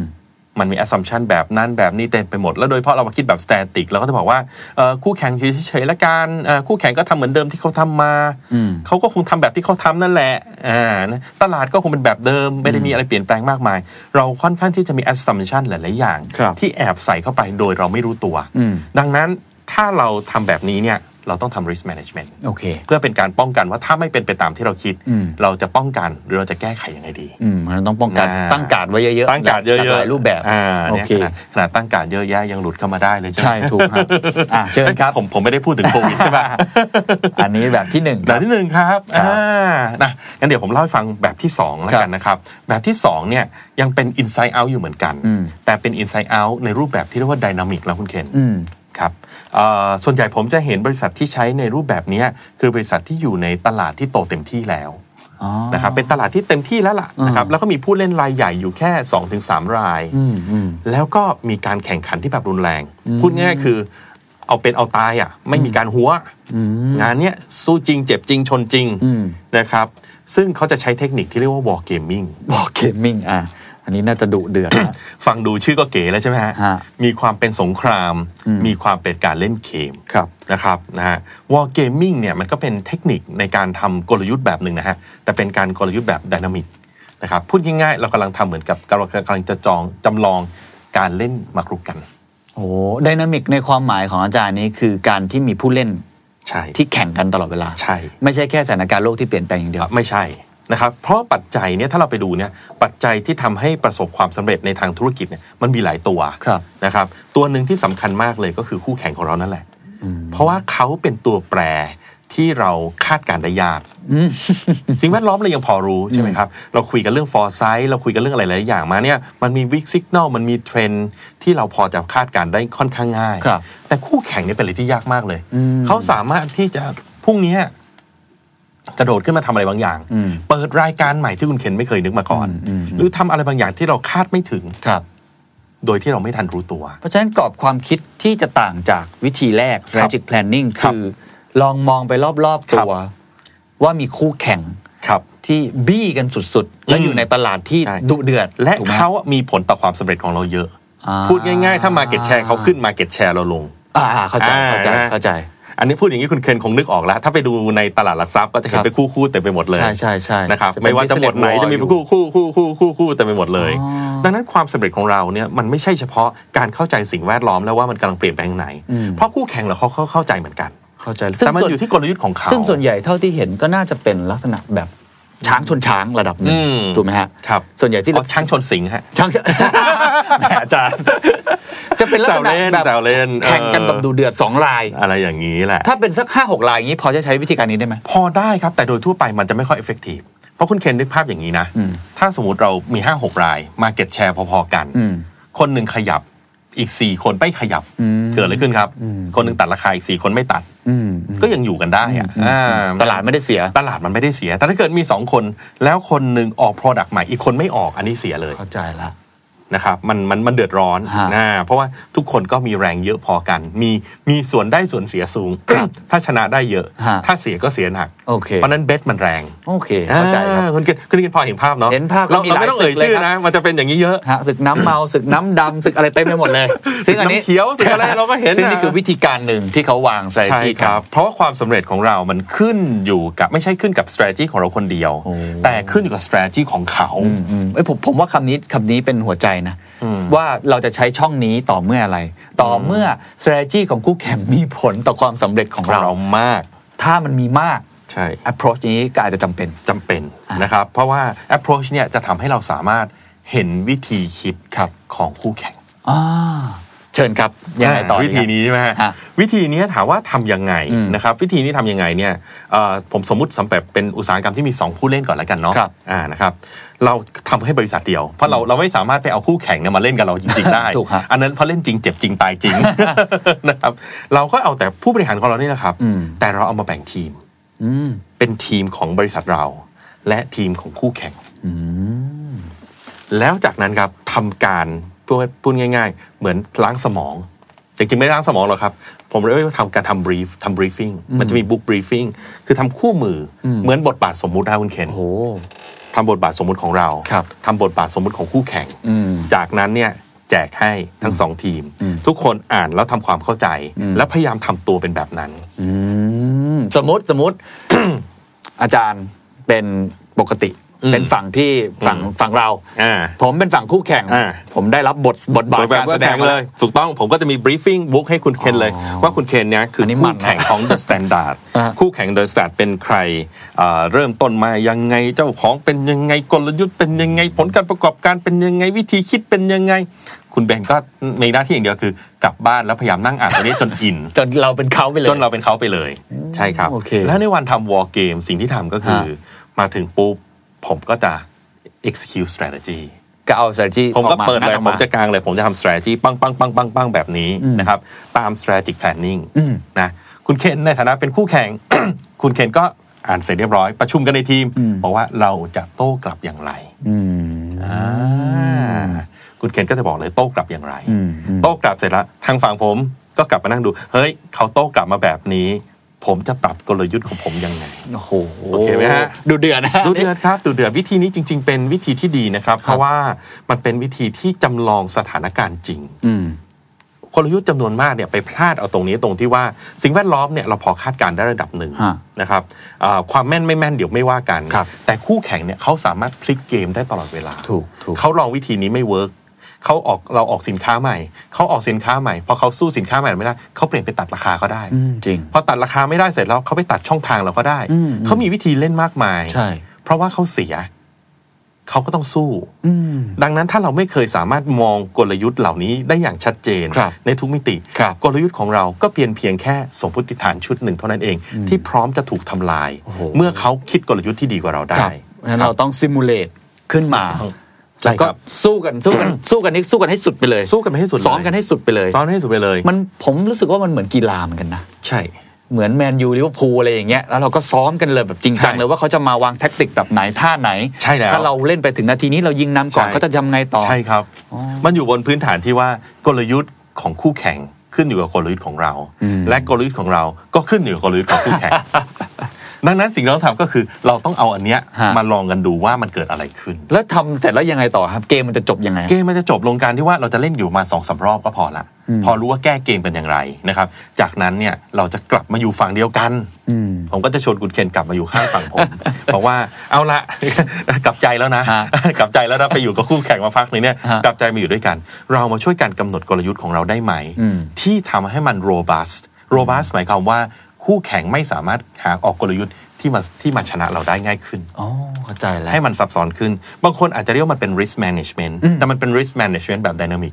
เพราะ risk management ทั่วไปเนี่ยเราจะมองแค่ชั้นเดียว แต่อันเนี้ยเราจะการมันการมองหลายชั้น เหมือนฟุตบอลนะฮะ มองหลายชั้น อืมเพราะฉะนั้นมันก็จะมีแผน A แผน B แผน C เขาออกท่านี้เราไปท่านั้นเขาออกท่านั้นเราไปท่านี้ ครับ ประคับประคองกันไปเรื่อยๆ แบบนั้นก็ได้คุณเคนหรืออาจจะทำเป็นแผนกลยุทธ์ตัวเดียวเลยก็ได้ที่ปิดทุกช่องโหว่ไว้หมด อ่าอันนี้ดี คือมันจะกลายเป็นกลยุทธ์ที่ไม่ใช่เพื่อในการสำหรับเราโตไปทางไหนอย่างเดียว ใช่ แต่เป็นกลยุทธ์ที่ปิดช่องโหว่ ปิดช่องโหว่เพราะเราเห็นแล้วว่าถ้าเราทำแบบนี้คู่แข่งจะทำแบบนี้ อ๋อ แล้วทำให้ Impact ของสิ่งที่เราคิดเนี่ยมันน้อยกว่าที่คิด ซึ่งมันเป็นธรรมชาติอะ ครับครับ ถูกไหมคุณเคนนึกออกภาพไหมคลาสสิกเคสเลยในวงการเนี่ยมันมันคือพวกนี้มันคือเรื่อง intelligence ทั้งนั้นเลยนะ ซึ่งต้องไปเรียนรู้มาจากพวก CIA นะฮะ อย่างเช่นสมมุตินะ ผมเป็นเอ่อผมเป็น consumer product ละกันนะเอ่อผมเป็นสบู่ละกัน ผมก็จะออกสบู่ แต่ถ้าคุณเคนเกิดรู้ก่อนว่าผมก็จะออกสบู่นะคุณเคนก็ขายสบู่ของคุณเคนที่มีอยู่แล้วนี่แหละ ลดราคาเยอะๆหน่อย ืมอืมใช่ใช่ แค่นั้น ใช่ จบเลยฮะ จริง เพราะว่าร้านค้าจะเอาของคุณเคนไปสต็อกไว้เต็ม ครับ ผมออกมาปุ๊บเขาไม่มีเงินซื้อเข้าไปแล้ว หรือซื้อเข้าไปก็ไปกองอยู่เต็ม ถูกถูก แค่นั้นเองครับ จริง ดังนั้นเนี่ยถ้าเรามองมองดินามิกปุ๊บ เราเห็นแบบนี้เนี่ยเราจะได้รู้ว่าแล้วเราควรจะทำยังไง อืม กลยุทธ์ของเราควรจะทำยังไง หรือเราจะใช้ทามมิ่งไหนในการปล่อยสินค้า เพราะเรารู้ว่าของเขากำลังหมด เช่นเพราะผมคิดอย่างนั้นปุ๊บผมจะรู้เลยว่าผมคิดต่อแล้วว่าอ๋อคุณเคนช่วงนี้คุณเคนกำลังจะปิดสปิดโรงงานซ่อมใช่ไหมเพราะฉะนั้นของคุณเคนจะไม่มี เมื่อของคุณเคนไม่มีผมปล่อยสินค้าตอนนี้ครับคุณเคนก็ไม่สามารถดักทางผมได้ อืม อ่าเพราะคุณเคนไม่มีของจะขาย อืม อย่างนี้เป็นต้น ครับ นะครับเพราะฉะนั้นวอลเกมมิ่งจริง ๆ มันเป็นเทคนิคที่สนุกมากนะ สนุกฮะ เออ แต่ว่าจริงๆ แต่เครียดนะ แต่เครียดต้องบ มั อน กว่า ก็ เค จะ รียด มีมุมมองหนึ่งที่ผมคุยกับหลายผู้บริหาร อืม เขาจะบอกว่าโอเคเรามองคู่แข่งแหละ อืม แต่หลายครั้งเนี่ยเราไม่อยากไปใช้คำว่าฟัดกันที่กับคู่แข่ง มากจนเกินไป ครับ เราก็อยากมองที่ตัวเองแข่งกับตัวเอง อืม อาจารย์มองเรื่องนี้ยังไงฮะ มันต้องถามว่าคู่แข่งมีผลกระทบ ครั กับบ เรามากแค่ไหนสิครับ ครับ เพราะไม่งั้นมันจะกลับไปเป็นเราคิดเองเออเองอยู่แล้ว อ๋อโอเค โดยไม่มองคู่แข่งเลยฮะ อ่าอ่า เอ่อบางทีผมเรียกว่ากลุ่มนี้ผมก็โอเคนะ ผมก็ถือว่าก็ก็ดีเหมือนกัน คือทั้งหมดเนี่ยที่เราบอกว่าคู่แข่งคู่แข่งจริงๆเราไม่ได้แข่งกับคู่แข่งตรงๆนะฮะ ครับ เราแข่งกันแย่งที่ลูกค้า อืม ความเป็นจริงอย่าไปมองว่าเราฟัดที่คู่แข่งโดยตรง ครับ คนที่ตัดสินใจว่าเราชนะหรือแพ้จริง ๆ คือลูกค้า อืม เพราะว่าเขาเลือกได้ว่าเขาจะมากับเราหรือไปกับคู่แข่ง ใช่ เพียงแต่ว่าเวลาเราคิด strategy เนี่ยเพื่อให้เกิดความอิน อ่า เราเลยมองว่า เราต้องมองไปที่ตรง นี้ โอเค แต่ท้ายสุดมันคือลูกค้า ครับ ที่เป็นผู้ตัดสินนั่นเอง โอเค นะครับคราวนี้สำหรับองค์กรที่บอกว่าเอ้ยไม่เป็นไรเราทำตัวเองให้ดีที่สุดเนี่ยนะครับก็ก็เอ่อมันก็เป็นวิธีที่ดีนะฮะแต่สิ่งหนึ่งที่ต้องระวังก็คือบางทีคนดีที่อยู่ในสังคม แต่ไม่ระมัดระวังตัว ฮะ พูดง่าย ๆ ออกรบแต่ไม่ใส่เสื้อเกราะไปเนี่ยปล่อยคนอื่นแทงเอาแทงเอาเนี่ย อืมอืม เอ่อผมก็ไม่มั่นใจว่าอันนี้เรียกว่า strategic หรือเปล่า เพราะว่าโลกธุรกิจที่แท้จริงมัน ต้อง โหด ครับ มันสู้กัน ต้องครับมัน จ สู้กั ริ น ง จริง ๆตาต่อตาฟันต่อฟัน ใช่ใช่ใช่ ถ้าผมถามอย่างนี้นะครับ คู่แข่งที่เราควรจะ อืม เอามาประเมินเนี่ย ครับ เป็นคู่แข่งที่เรามองเห็น อืม หรือคู่แข่งที่เริ่มจะขึ้นมา อืม เช่น dis- disruptor ใหม่ ครับ ๆ ที่เรามองไม่ค่อยเห็น ครับ คนที่สามคนที่ อืม สี่ ครับ ที่เขาอาจจะแชร์มาเก็ตแชร์เราน้อยมากเลย ครับ แต่เราเห็นอะไรบางอย่างเนี่ยเอามาใส่ด้วยได้ไหม ได้ครับได้ อ๋อ แต่โดยทั่วไปที่ผมเคยทำมานะ ไม่ควรเกิน 3 อ๋อ เพราะเกิน 3 แล้วมันจะเริ่มมันจะเริ่มมึนๆ ไม่ค่อยชัดแล้ว เพราะว่าเราต้องไปพยายามวางกลยุทธ์ที่ปกป้องจากทั้ง 3 กลยุทธ์ อ๋อ มันเริ่ม โอค มันเริ่มมาก สเปซ กินไ สปะแล้ว มันเริ่มสเปซสปะคือถ้าดูโอโปลีเนี่ยชัดเจน อันเนี้ยง่าย อืมอืม แต่ว่าบางทีผมก็แนะนำเหมือนกันนะฮะ ที่เอา new player ที่มีศักยภาพสูง ครับ อย่างที่คุณเคนว่าเนี่ยขึ้นมาอีกสักเจ้าหนึ่ง เล่นกันสักสามทีม อืม พูดง่ายกลยุทธ์ของเราเนี่ยต้องดีกับตัวเรา ปกป้องตัวเราหรือสามารถบุกคู่แข่งรายหลักได้ด้วย อืม และสามารถปกป้องตัวเราจากคู่แข่งรายเล็กที่กำลังเข้ามาได้ด้วย อืม เราจะได้กลยุทธ์ที่มันมีความสมบูรณ์มากขึ้น อืมโอ้โหทีนี้มันมากนะฮะ สนุกมากนะครับ วอลเกมมิ่งฮะก็แต่ละท่านลองไปคิดเอาเองว่าในอุตสาหกรรมของท่าน ครั เป็ บ นแบบนี้หรือเปล่า ใช่ฮะ คู่แข่งของคุณกลยุทธ์ของเขามี อืม ผลต่อยอดย ความสำเร็จของคุณแค่ไหนใช่ ถ้ามีก็ต้องใช้วิธีนี้ นะครับ นะครับ แล้วก็ดูดูเจตนาดู ครับ ความจริงจังในการแข่งขันด้วย อ่า ซึ่งโดยมากอย่างที่ผมบอกครับ ผมมักจะเจอในตลาดที่มันไม่ค่อยโตแล้ว พอตลาดไม่โตทุกคนอยา ต้ ก องแย่ง ได้มากขึ้น อ่า ดังนั้นก็ต้องไปกินจากเพื่อน จริงจริงจริง เอ่อไม่เรียกว่าเพื่อนนะต้องเรียกว่าคู่แข่ง คู่แข่ง เพราะถ้าเกิดเป็นตลาดที่มันโตอยู่แล้วเนี่ยต่างคนก็ต่างทำห ต่าง น้า คน ที่ ต่างต่างคนต่างหา เค้ก ลูกค้า ใหญ่ไปเรื่อยๆ ใช่ครับ อ๋อจริงครับ จริงจริง อ่ะ ๆต ต่อ ลาดพอดแคสต์ยังโตอยู่ใช่ไหมคุณเคน อย่างนี้ก็สบายหน่อย ครับ อ่าอย่างนี้สบายหน่อยนะครับเอ่ะละเมื่อกี้ที่เราคุยกันไปสองวิธีเนี่ย ครับจริงๆเราเรียกว่ามันเป็น inside out เนาะ ครับ คือเอาตัวเองไปที่ตั้งอยู่ แล้วถามว่าเราฉันจะทำอะไร นะครับยิ่งมันมีอีกแนวหนึ่งที่เมื่อกี้ผมเล่าให้ฟังแล้วก็คือแนว outside in ครับ นะครับซึ่งแนว outside in ตอนหลังเนี่ยผมคิดว่ามันได้รับความสนใจมากขึ้นนะ อืม สนใจมากขึ้นในช่วงเวลานี้ อืม นะครับ เพราะว่าถ้าเราพูดถึง Insight กับ Outside เนี่ย Insight เนี่ยเราเล็กมาก เรามีอยู่แค่นี้แหละ ใช่ เรามีเป้าหมายอยู่แค่เนี้ยเราก็มีทรัพยากรอยู่แค่เนี้ยการเล่นมันก็เล่นได้ระดับหนึ่งแต่มันก็จะได้ไปแค่ระดับหนึ่ง ใช่ ในขณะที่ภายนอกเนี่ยปัจจัยมันเยอะมาก ครับ มีโอกาสต่างๆเกิดขึ้นเยอะมาก ถูก ถ้าเล่ คน รับ ภายนอกเนี่ยมันมีของที่จะเกิดขึ้นได้เยอะ อ่าจริง แล้วผมอาจจะใช้คำนี้ผมรู้สึกว่าหลังๆเนี่ยผมก็สนใจวิธีการแบบนี้ อืม เพราะว่าหรือผู้บริหารเองก็สนใจวิธีการแบบนี้ เพราะเอาตอนนี้ปัจจัยภายนอกค่อนข้างที่จะเกิดผลกระทบกับ อืม บริษัทเรามากกว่า ครับ แต่ก่อนเนี่ยเรื่อง geopolitics อืม เรื่องของภัยพิบัติ โรคใช่ไหมฮะ ใช่ หรือว่าเรื่องของการเมืองเองก็ตามที ครับ การเปลี่ยนนโยบายต่างๆเนี่ยบางทีมันเกิดผลกระทบกับบริษัทเราค่อนข้างมาก เทคโนโลยี ใช่ disruption เนี่ย ครับ โอ้โห ไม่พูดไม่ได้เลย สิ่งแวดล้อมอะไรแบบเนี้ยเนาะความรู้คนรุ่นใหม่ ครับ เรื่อง diversity อะไร ครั ทั้ บ งหลายแหล่เนี่ยมันเริ่มมากขึ้นเรื่อยๆ ครับครับได้ครับ ก็ในมุมของ outside in เนี่ยนะครับผมก็มีอีกสองแนวที่ผมเห็นนะ อืม แนวแรกเนี่ยเขาเรียกว่าเราเรียกว่าเป็น adaptive แล้วกัน อันนี้คืออยู่ในช่อง s t ติก ซ่อง อยู่ static ใช่ คือทำแบบง่ายๆ simple simple นะฮะ adaptive หมายความว่าก็ปรับตัวกันไปเรื่อย อืม ๆ ปรับตัวกันไปเรื่อย อืม ๆนะครับเอ่อส่วนใหญ่ที่ผมเห็นเนี่ยจะเป็นองค์กรที่ค่อนข้างมีขนาดกลางถึงเล็ก ครับ กระดานเล็กเนี่ยเขาอาจจะไม่ได้มี power อะไรมากมาย อ่าน นะฮะที่จะไปทำอะไรยิ่งใหญ่มากมาย แต่ว่าธุรกิจเดิมเขามี แล้วเขาจะต้องพยายามรักษาไว้ให้ได้ คราวเนี้ยแนวทางเดิมในการทำธุรกิจเนี่ยมันอาจจะเริ่มไม่เวิร์กหรือเขาอาจจะเริ่มเห็นโอกาสอะไรใหม่ ๆทำให้เขาเนี่ยค่อยๆ adapt ธุรกิจของเขาไป ครับ นะครับโดยที่อาจจะไม่ได้มีแนวทางอะไรที่ชัดเจนในระยะยาว กลุ่มเนี้ยเวลาผมไปคุยกับเขานะผมจะพบว่าเขาไม่ได้เริ่มจากการคิดว่าเป้าหมายในทางธุรกิจเขาคืออะไร แต่เขาคุยกันเรื่องความอยู่รอด อืม ทำยังไงให้เราอยู่รอด ทำอย่างไรให้เราสามารถอยู่ได้ในโลกที่เราเปลี่ยนไป แต่จะไม่เหมือนกับพวกแซจิกไทยนี่ที่มาถึงเลยว่า โอ้ยยอดขายปีหน้าเราต้องโต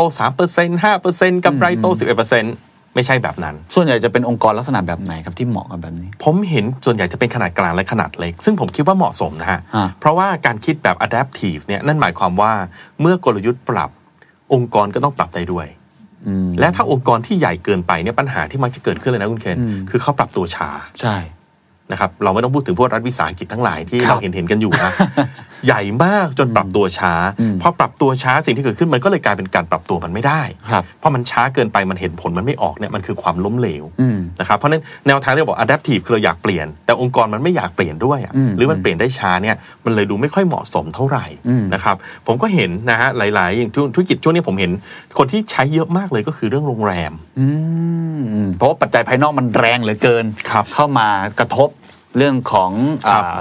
โควิด -19 ใช่ อะไร ค แบ รับ บนี้เป็นต้น เขาต้องรีติงด้าน strategy เพราะถ้าคืนเขาเดินอย่างเดิม คุณเคนนึกแล้วกัน ถ้าโรงแรมที่เรารู้จักรู้จักกันอยู่ทั้งไหนทั้งประเทศเนี่ยเขาทำโอเปเรตเหมือนเดิมเหมือนปีที่แล้วอ่ะ ตายครับ ตายครับ เปิดห้องครบทุกห้องจ้างพนักงานครบทุกคน ตั้งเป้า รูม ว่า เซอร์วิส24 ชั่วโมง ตั้งเป้ายอดขายห้องจะมาประมาณนี้ มันไม่มีทาง แปด ทำ สิบเปอร์ ได้ เซ็นต์เหมือนเดิมไม่ใช่ละ ใช่ครับ มันไม่มีทางทำได้แล้วนั่นแนวคิดพอในสถานการณ์ในบนอื่นอุตสาหกรรมของเขาด้วยนะ อืม คือคือโควิด -19 เนี่ยกระทบทุกคนไหมกระทบทุกคน อืม แต่อุตสาหกรรมบางอุตสาหกรรมโดนหนัก แล้วมันเปลี่ยนเปลี่ยนรูปแบบวิธีการทำธุรกิจของเขาอย่างรุนแรงอย่างเช่นอ่าโรงแรมเป็นต้นเนี่ยเขาต้องอัดแอป อืมอืมอืม เขาต้องอัดแอป อืมเอาตัวรอดจะว่า เอาตัวรอดก่อน อืม นะครับถ้าถามว่าจะไปมองอะไรยาวๆอาจจะยังไม่ได้ด้วยซ้ำเพราะว่าด้วยลักษณะของธุรกิจนะเรื่องของสินทรัพย์เก่าที่มีค้างอยู่ ครับ จะโอ้โหจะเปลี่ยนโรงแรมไปเป็นอะไรมันก็ไม่ใช่เรื่องง่าย อืม เงินลงทุนที่ต้องใช้อีกมหาศาลบนสถานการณ์ที่ไม่ค่อยดี ไหนยังต้องเลี้ยงคนเก่าด้วย อืมอืม ถ้าปลดพนักงานหมด เกิดธุรกิจโรงแรมกลับมา ก็ไม่มีคนทำงาน ครับ แต่ถ้าไม่ปลดเจ้าของก็อยู่ไม่ไหวเหมือนกันนะคุณเคน อืมอืม นะครับเพราะฉะนั้นตรงเนี้ยเราจะเริ่มเห็นว่าเขาใช้วิธีคิดแบบที่เรียกว่า adaptive ครับ นะครับลักษณะนี้ก็คือเขาไปมองหาว่ามันมีอะไรที่สามารถทำได้ในเวลานี้บ้าง อืม ที่มันพอจะไปได้ แล้วค่อยๆ หาแนวทางไปเรื่อยๆ อืม หาแนวทางไปเรื่อยๆ ฮะ นะครับ อย่างเช่นเนี่ยบางโรงแรมตอนนี้ผมก็เห็นละเขาเริ่มไปทำ ASQ อืม อ่า alternative state quarantine ครับ ใช่ไหมฮะ เพราะเขารู้อยู่แล้วว่าเดี๋ยวอีกไม่นานละรัฐบาลก็ต้องปล่อยคนเข้ามา อืมเขา นะ จะ ครับ เป็น ประเทศไทยเราไม่ได้แล้วเอ่อจะต้องมีนักธุรกิจเข้ามานักท่องเที่ยวเข้ามา ครับ ซึ่งโรงพยาบาลเอ่อโรงแรมของรัฐบาลก็จะไม่ไหว ครับ มารับอันนี้ดีกว่าไหม ครับ นะครับก็ได้เงินก็ดีกว่าไม่ได้เลย อืม บางโรงแรมก็ไปทำทางด้าน catering อืมอืม ทำไปทำด้านอาหารเลย ส่งอาหารส่งเซอร์วิสบางแห่งเท่าที่ผมคุยกับเขาเนี่ยก็เปิดสุสุอ่าเสาร์อาทิตย์ ครับ ทำแต่บุฟเฟ่ต์ล้วน อืม ๆ เต็มครับ ทำบุฟเฟ่ต์แล้วก็เต็มทุกทั้งหมดเลย เพราะฉะนั้นเขาเห็นรายได้ที่ชัดเจน รายจ่ายที่ชัดเจน คนของเขามีงานทำมันก็ไปได้เช่นเดียวกัน ในระยะสั้นนี้ไปก่ ใน อน ระยะสั้นนี้ไปก่อน แต่ไม่แน่เขาอาจทำแบบนี้ดี เขาอาจจะขยายธุรกิจไปทำด้านนี้เลยก็ได้ อ๋อซึ่งสมมติว่าแบบ ซึ่งเราไม่รู้ว่ามัน ซึ่ง เป็นไปหรือเป สมมล่าติว่าทำแบบนี้ได้ดีก็อาจจะเปลี่ยนจากช่องนี้ไปเป็น ไป ช่อ เป็ ง น ข้า ช่องง บน อื่นก็ได้ อ๋อ ใช่ เมื่อสถานการณ์เปลี่ยน เท่าเท่าที่ผมฟังคืออ ม องค์กรที่เหมาะตอนนี้ก็คือองค์กรที่อาจจะเจอกับสภาวะวิกฤต ครับ การเปลี่ยนแปลงอย่างรวดเร็วจากปัจจัยภายนอกที่เกิด ครับ ขึ้น หรือว่า จู่ๆ โดน disruption disruption อะไรเงี้ย จู่ อืม ๆ supply chain ย้าย อืม จู่ๆ เกิด disruptor เจ้าใหม่เข้ามา ครับ จะเอาตัวรอดยังไงในช่วงเวลาสั้น ครับ ๆ ก่อน ครับ ซึ่งยังอาจจะยังคิดไม่ทัน อ่า หรือว่าจริง ๆ สถานการณ์มันเปลี่ยนเยอะมากจนมองยังไม่ออกว่าจะไปทางไหน อ่าอันนี้ดีฮะ ก็อัดแอปไปก่อนได้ คือยังไม่รู้ว่าอีก2อสปีจะเป็นยังไง ใช่ อย่างน้อย ช่วงนี้ ครับ สามารถปรับตัวเอง ครับ ให้เอาตัวรอดไปให้ได้ก่อน เพราะฉะนั้นแนวคิดนี้ต้องใช้วิธีคิดแบบ outside in ต้องออกไปดูข้างนอกเยอะ ๆ ครับคุณเคนว่าใครเขาทำอะไรนะครับ อ่านข่าวเยอะ ๆ นะ อ่าน case study ของคนที่เจอปัญหาคล้าย ๆ กัน อืม ว่าเขาขยับไปทางไหนกันได้บ้าง อืม นะครับ แล้วก็พูดคุยกับคนเยอะ ๆ ว่าเรา collaborate อะไรได้บ้าง อืม ตัวอย่างเช่นเนี่ยโรงแรมตอนเนี้ยจริง ๆ โรงแรมเป็นธุรกิจที่น่าเป็นห่วงนะ เพราะก่อนโควิดเนี่ยจริง ๆ มันโอเวอร์สปายอยู่แล้ว ใช่ถูกครับ คุณเคนคงเห็นภาพ ใช่ครับ ณเคนเพิ่งกลับจากภูเก็ตคงเห็นว่า ห้องว่างเต็มปิด โร เต็มค ง รับ คือคือแม้ก่อนเกิดโควิด ใช่ครับ โรงแรมก็เกินอยู่แล้ว ใช่ครับ ดังนั้นเนี่ยมันเป็นปัญหามาก่อนนั้น เพียงแต่ว่ามันแค่ระเบิดตอนนี้ อืม นะครับตอนเนี้ยผมก็เห็นหลายคนนะเขาก็เริ่มมอง across industry อืม ข้ามอุตสาหกรรม อืม โรงแรมเนี่ยมีอยู่แล้วทำอะไรดีอะ อืม เทรนด์ที่กำลังมาเนี่ยคือเรื่อง long stay อืมอืม นะครับนะเรื่องของบ้านคนเกษียณนั่นแหละนะครับทั้งคนไทยและต่างชาติ ครับ เป็นไปได้หรือไม่ว่า convert โรงแรมสักหนึ่งโรงเลย อืม ให้กลายเป็นรีสอร์ทที่ภูเก็ตนะ อืม ริมทะเลนะ อืม จากโรงแรมกลายเป็น long stay อืมอืม แล้วก็รับผู้ที่สูงวัย อืม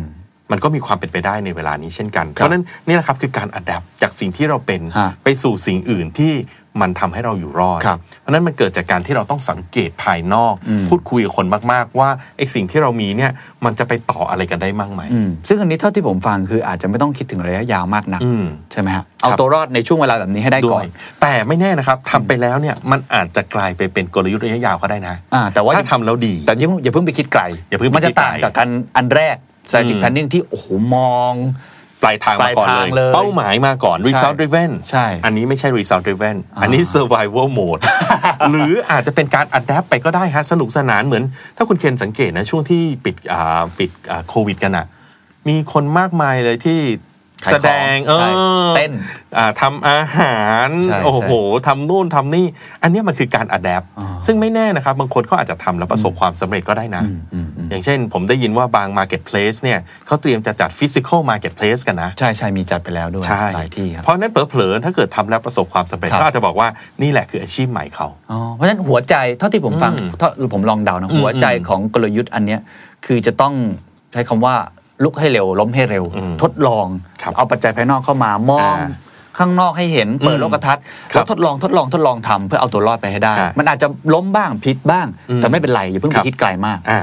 ถูกไหม มองแล้วลองทำ อ่า อ่าลองทำแล้วถ้ามันดีก็ว่าต่อ ถ้ามันไม่ดีก็เปลี่ยนไปทำอย่างอื่นได้ โอเค นะครับ น่าสนใจ อั ครับน่าสนใจ ก็เป็นวิธีที่ดีนะครับผม ครับ ว่ามันก็เป็นเอ่อวิธีที่ทำให้เราปรับตัวเข้ากับสิ่งแวดล้อมที่มันเปลี่ยนแปลงไปได้เร็ว ครับ แล้วควบคุมได้ยากในบางอุตสาหกรรม จริงๆ อาจจะเหมาะกับช่วงเวลานี้ด้วยเนาะ โดยเฉพาะอุตสาหกรรมที่โดนผลกระทบบ าง เย ค อะ น ๆบางคนเนาะ ใช่ อาจจะ ใช่ครับ ใช้ ม วิ อง ธี ออกไป ด้ ข้างนอกครับ ครับ ใช่เดี๋ยวมองอย่ามองจากข้างในเพราะเราหมดแล้ว เรา ครั ไม่ บ รู้จะทำอะไรแล้ว ครับ นะครับ อ่านี่คือ 3 วิธีและ ค วิ รับ ธีสุดท้ายครับ วิธีสุดท้ายเนี่ยจริง ๆ เป็นวิธีที่เราก็เคยคุยกันไปแล้ว อืม นะครับเรื่องของการมองแบบ visionary leader นั่นเอง อืม นะครับวิธีเนี้ยผมเรียกว่าเป็นเรื่องของเอ่อโปรแกรมกระบวนการ visioning อืม นะครับเป็นหรือบางคนเรียกว่า strategic visioning โอ้ นะครับฟังดูแล้วมันจะมันจะโก้หรูมากเลยครั โก้หรูครับ มันโก้หรูมากเลยครับ แต่มันจะคล้ายๆกับที่เราเคยทำกันไปแล้วสองตอนนะฮะ ครับ นะครับ strategy under uncertainty อืม อันนั้นก็เป็นมุมหนึ่งที่เราใช้วิธีคิดแบบนี้ อืม แต่วิธีเนี้ยมันมักจะเกิดผมเห็นหลายองค์กร ตอนนี้ตอนนี้จริง ๆ ต้องเรียนว่าในช่วงตั้งแต่หลังโควิดมาเนี่ยหลายองค์กรคุยกับผมเรื่องนี้มากขึ้น เพราะเขารู้สึกว่าโลกเนี่ยกำลังไปสู่ new normal แล้ว new normal นั่นหมายความว่าเขาต้องการ new you ด้วย ตัวเขาเองเนี่ยจะต้องเปลี่ยนแบบเดิม ครับ นะครับอ่าหลายๆคนเริ่มสังเกต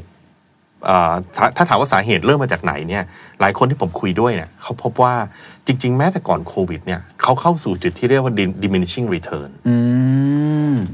คุณเห็นคุ้นเคยเนาะ diminishing return เนี่ยมันเป็นหลักการที่สำคัญมากเลยนะฮะในด้านกลยุทธ์ฝากทุกท่านที่ฟังอยู่เลยนะฮะ ท่านลองเช็คก่อนโควิดด้วยนะครับ อบางคนเนี่ยมาคิดว่าโควิดเป็นตัวปัญหา จริงๆไม่ แต่จริ ใช่ งปัญหามันมาก่อนแล้วเหมือนที่เราคุยเรื่องโรงแรม อ่าอาจารย์ขยายความ ก่อน อี แล้ว กนิดนึงเผื่อแต่ละท่านอาจจะไม่เข้าใจคำนี้ diminishing return เนี่ยมันหมายความว่าถ้าคุณทำสิ่งที่คุณทำอยู่อะครับ แล้วคุณทำมากขึ้นแต่ผลที่ได้มันน้อยลงเนี่ย อืม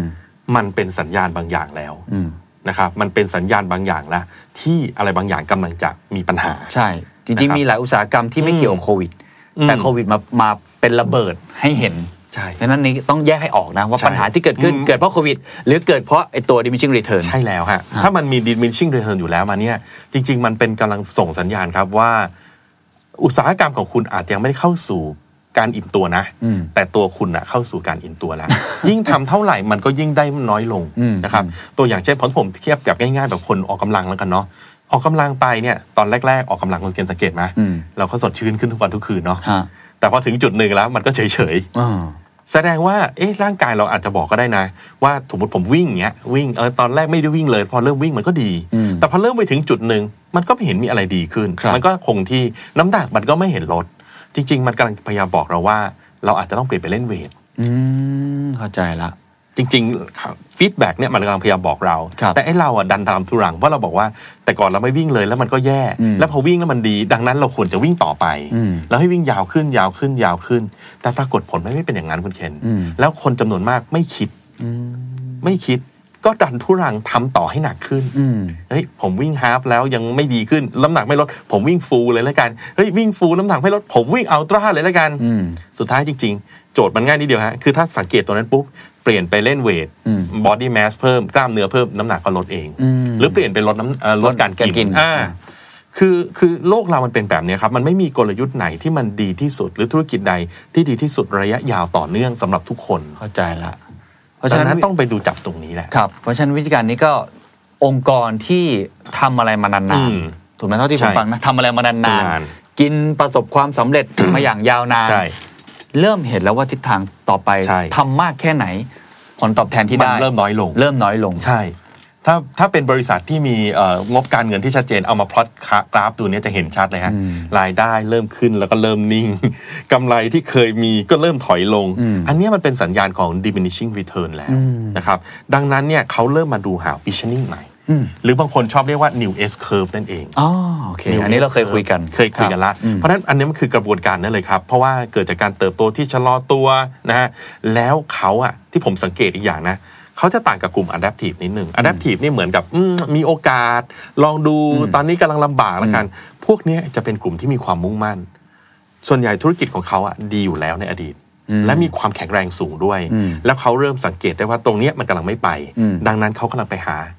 ธุรกิจใหม่กัน อ่าเข้าใจละเป็นธุรกิจที่ประสบความสำเร็จมาอย่างยาวนาน ครับ แต่เริ่มเห็นแล้วว่าสิ่งที่เคยประสบความสำเร็จใช้ไม่ได้ ใช้ไม่ได้ ในปัจจุบัน เดินต่อตอนนี้ถ้าถามว่าอยู่อยู่ได้ไหมอยู่ได้ ครับ แต่เขารู้แล้วว่ามันต้องมีสิ่งใหม่ที่ดีกว่ามาต่อยอดความสำเร็จของเขา อ่า ก็เลยต้องคิดแบบ visionary เลย ซึ่งอันนี้ผมคิดว่าผู้บริหารหลายคนที่ผมคุยด้วยส่วนใหญ่ อืม จะตกอยู่ในช่องนี้ ใช่ เขาทำธุรกิจประสบความสำเร็จมายาวนาน ใช่ครับ เรารู้จักชื่อของเขาอยู่แล้ว ใช่ แต่เขารู้สึกว่าความสำเร็จในอดีต ไม่ได้ ครับ การันตีความสำเร็จในอนา ใน คต อนาคต ก็เลย ใช่ ต้อง ครับ ใช้ที่ช่องนี้ ใช่ครับ และวิธีเนี้ยที่ผมบอกว่าเป็นวิธีที่ค่อนข้างดินามิกเพราะว่าวิธีทำจริง ๆ เนี่ยมันจะไม่เหมือนกับ strategic planning อืม เพราะเรายังไม่รู้ปลายทางเลยว่าเราจะไปเป็นอะไร strategic planning เนี่ยอยู่บน assumption ว่าเรามีธุรกิจเดิมอยู่ แล้วเรามีเป้าหมายที่จะเดินต่อไปข้างหน้า อันเนี้ยมันไม่มี ดังนั้นมันเลยมีความดินามิกสูงครับดินามิก in the sense ที่ว่าเราอาจจะต้องเอาเทรนด์หลาย ๆ อย่างเนี่ยมาลองประกอบเป็นนู่นเป็นนี่ดู เข้าใจแล้ว แล้วอาจจะต้องสร้างหลาย ๆ ซีนารีโอเพื่อจะดูว่ามันเกิดอะไรขึ้น ถ้าไปแบบนี้แล้วมันจะเป็นยังไง ตรงไหนที่เราจะสามารถใช้ของเก่าได้บ้าง อันไหนที่เราต้องสร้างใหม่นะครับ เพราะฉะนั้นมันจะมีความดินามิกในความคิดค่อนข้างสูง เหมือนที่เราเคยคุยกันว่ามันจะมี multiple futures ใช่แล้ว หลายแบบสร้างหลาย ๆ scenario ความเป็นไปได้ ใช่ครับ หา signal หาเทรนด์ อ่ามองหา disruption ที่อาจจะเข้ามากระทบกับ ครับ แต่ละ scenario ที่จะเกิดขึ้น ครับ นะครับและระหว่างทางที่ไปเนี่ยอาจจะต้องมีการปรับหลายครั้งก็ได้ อ่า ตามสถานการณ์ที่เปลี่ยนแปลงไป โอเค คลาสสิกเคสเลยก็ Netflix นี่แหละครับ อืม ตอนเริ่มต้นใช่ไหมฮะ เราจะเห็นว่าเขาก็วิช i o น a รี อืม จริง ๆ ดูเหมือนเหมือน Adaptive หรือกึ่งกึ่งวิช i o น a รีหน่อย ๆ ที่รีทัสติ้งเขามาใช้เรื่องของเอ่อ mail order DVD ครับ แต่พอหลังจากนั้นเนี่ยพอสตรีมมิ่งมาปุ๊บเขาสวิชโหมดขึ้นทันนี้ทันทีเลยนะแล้วพอสวิชโหมดขึ้นตรงนี้ทันที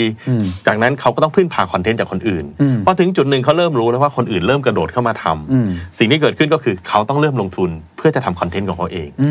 ม นี่แหละครับมันคือโหมดที่เรียกว่าเป็น visionary แต่ แต่ มั มัน น จะ จะมันจะเบ็ดหน่อยๆเนาะ มันจะเป็นหน่อยๆแต่ว่ามันจะถูก calculate มาอย่างดี อ่า นะครับมันจะถูก calculate มาอย่างดี ครับ มาก อย่าง ไม่ใช่เพียงแค่ปรับตัวไป อย่าง เรื่อยๆ Apple Apple เราเห็นเลยว่าตอนนี้ อืม พยายามเปลี่ยน business model อืม มาทำ service มากขึ้นทีม ครับ คุกปรับรายได้ต่างๆ จนสามารถดันรายได้ตัวเองสูงขึ้นมาได้เนี่ย ใช่ อันนี้อาจารย์มองว่าเขาเขาพยายามทำช่องไหนอยู่ฮะ ผมกำลังคิดว่าเขาไปทาง visionary ล่ะ เพราะว่าคุณเคนสังเกตอย่างหนึ่งนะ วันเนี้ยเอ่อเทรนด์หนึ่งที่ผมเห็นแล้วก็คุยกับหลายๆคน ครับ ก็คือเทรนด์ที่เรียกว่า subscription model อ่าใช่ครับ มันเริ่มกลับมาอีกครั้งหนึ่ง อืม เหมือนเอ่อซึ่งสมัยก่อนมันก็มีเนาะคือปิ่นโตโมเดล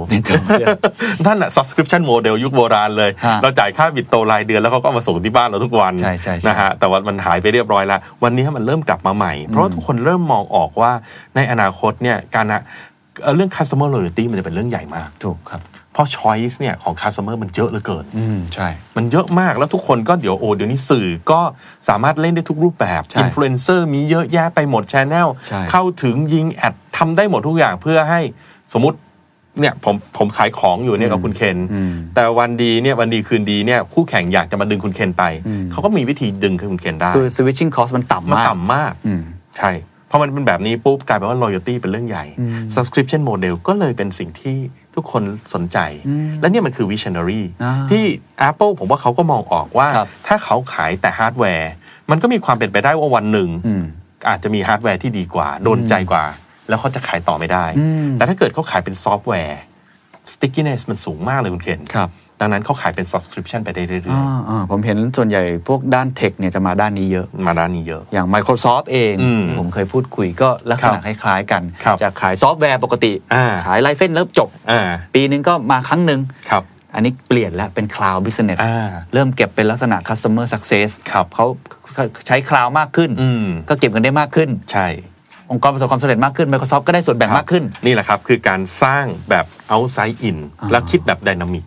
ว่าเราจะฉีกตัวเองอย่างไรให้แตกจากต่างจากเดิมตัวเราเองในอดีต อืม แตกต่างอย่างไรจาก competition อืม แล้วก็ตอบโจทย์อนาคตเป็นในตัว ยากเนาะอันเนี้ย อันนี้ยากแต่จะบอกว่าทำได้ ครับ และสนุกมากครับ อืมดังนั้นถ้าใครสนใจลองย้อนกลับไปฟังได้เราเคยคุยกันเรื่อ เป็น งนี้ ไปได้เป็นไปได้ แล้วตอนนี้ผมก็มีบริษัทสองสามบริษัทที่ให้ผมช่วยทำเรื่องนี้อยู่นะ อ๋อ เป็นบริษัทไทยด้วยน่าสนใจมากๆ ส่วนใหญ่อุตสาหกรรมไหนที่เขาจะสนใจช่องนี้ฮะ อันนี้ส่วนใหญ่จะเป็นพวกทางด้านของ consumer product ขายขายของกินของใช้ อ๋อ กับประชาชนแบบนี้แหละครับ เพราะเขาเริ่มมองว่าแล้ว next phase จะเป็นยังไง เมื่อประเทศเราเข้าสู่สังคมสูงวัย อ่า เมื่อ e-commerce มันกลายเป็นเรื่องปกติ เมื่อเด็กรุ่นใหม่ซื้อของทางออนไลน์โดยไม่มีมีหน้าร้านก็ได้นะครับ เพราะฉะนั้นตรงเนี้ยมันคือจุดที่ต้องมานั่งคุยกันว่า แล้ววิชั่นของเราในอนาคตจะเป็นอย่างไร เพราะสิ่งที่อาจารย์ททนายพูดมาหมดเมื่อกี้ อืม คือเอาไซอินหมดเลยนะ อืม ใช่ไหมปัจจัยภายนอกหมดเลย อืม ที่เขาเห็นว่ามันกระสร้างผลกระทบต่อเขา ใช่ ก็เลยเอากลับเข้ามา เขาใช้เอาสายโดยลืมตัวเองไปก่อน เพราะว่าคนที่ทำแนวทางเนี้ยเขาจะรู้อยู่แล้วว่าตัวเองในอดีตอ่ะก็คือทิ้งเอาไว้เฉยๆ อ๋อ เหมือน iPhone อ่ะ ครั จะ บ เห็นว่าตอนนี้ยอดขาย iPhone ไม่ขึ้นละ อืม แล้ว iPhone ก็ดูเหมือนไม่ได้ทุ่มเทอะไรเท่าไหร่ละ อืม แต่มาเล่นทางด้านซอฟต์แวร์ อืม มากขึ้น อืม มาเริ่มทางด้านคอนเทนต์ ครับ ใช่ไหมฮะ Apple TV เริ่มมีรายการของตัวเอง เขาเริ่มมาทางด้านนี้ เพราะนี่คือวิชั่นของเขาในอนาคต อืม ที่มันตอบโจทย์ภาพอนาคตของสิ่งแวดล้อมที่กำลังจะไปนั่นเอง โอ้โหคนจะทำอันนี้ได้ มันต้องมองมันต้องมองหลาย ต้องวิ ชั้ ชั่ น นต้องค มั ม ต้องมอง ระ ห ดั ลา บ ยชั้น แล้วต้องมองคู่แข่ง แล้วต้องยอมทิ้งอดีตของตัวเองได้ อ่าผมว่าพอนี้สำคัญต้องยอมทิ้งอดีตของตัวเอง อืม เพราะไม่งั้นคุณก็ไม่สามารถจะสร้างวิชั่นใหม่ได้ ใช่ ถ้าคุณ ใช่ ยังเหมือนเดิมมันก็จะเป็นแบบ strategic ครับ planning ใช่ครับ แต่อันนี่มันก็อยู่ที่ตลาดเนาะว่าตลาดของเราเป็นยังไงบางที ใช่ใช่ เรายังสามารถทำ strategic planning ต่อไปได้แล้วก็ทำต่อไป ก็ทำต่อไป ถ้ามันเวิร์กแล้วมันก็เวิร์ก อ่า ใช้ใช้แบบที่อะไรนะฮะเอ่อแมวแมวแมวสีอะไรจับหนูได้ ก็ ถือว่าใช้ได้ละกันนะ โอ ฮะ เค แต่อย่างน้อยให้เรารู้ไว้ว่า ครับ มันมีแนวคิดเหล่านี้อยู่ ครับ นะครับแล้วก็อยู่ที่ว่าในปีเนี้ยนะครับที่ผมคิดว่าเป็นการปรับองค์กรครั้งใหญ่ อืม นะครับหลาย ๆ องค์กรเนี่ยเริ่มคุยกับผมเนี่ยแต่ก่อนบางทีผมเข้าไปเนี่ยเขาก็คุยกันปีต่อปีอ่าซึ่งผมไม่ค่อยแฮปปี้เท่าไหร่นะผมถือว่ามองสั้นไปนิดนึง อืม แต่ตอนนี้ที่มาคุยกันเนี่ยมีตั้งแต่1 3 ปี 5 ปี 10 ปี บางองค์กรเริ่มคุยกับผม 20 ปีนะองค์กรไทยด้วย โอ้โห อ่า ไกล แอ มาก บบอกแอบบอกนะมีด้วย อ่า ซึ่งผมว่าเป็นข้อดีนะครับหลายคนชอบบอกว่ามองไกลมากมันจะมันจะมันจะเป็นมันจะแม่นเหรออะไรเงี้ยนะฮะไม่เป็นไรนะฮะมองไกลมากไว้ก่อน เราจะได้เริ่มทำสิ่งที่ยิ่งใหญ่ ืมเข้าใจแล้ว สุดท้ายเนี่ยไอ้สิ่งที่เราเขียนในแผนปี เดี๋ยวที่ก็ปรับ ห้าเรายังไม่ได้ทำอยู่ดี ยังไงก็ปรับได้ เออไม่ต้องกังวลใช่ แต่อย่างน้อย ปีนี้เรก็ทำกว่าปีที่หนึ่ง แต่อย่างน้อยเรารู้ แต่เรา ว่า จะทำสิ่งที่ จะเริ่ม ยิ่งใหญ่ ทำสิ่งที่ยิ่งใหญ่ ใช่ครับ อันี้คือในมุมของอาจารย์ ใช่ครับ ถ้าเรามองสั้นเมื่อไหร่เราจะเริ่มไม่ทำสิ่งที่ยิ่งใหญ่ อันนี้จริง เพราะฉะนั้นก็มีมุมมองที่สามารถนำมาใช้ได้เหมือนกันกับ ใช่ค ระ บ ยะยาว เพราะไม่มีใครประสบความสำเร็จในโลกนี้นะครับ ด้วยการทำสิ่งที่ไม่ยิ่งใหญ่ครับ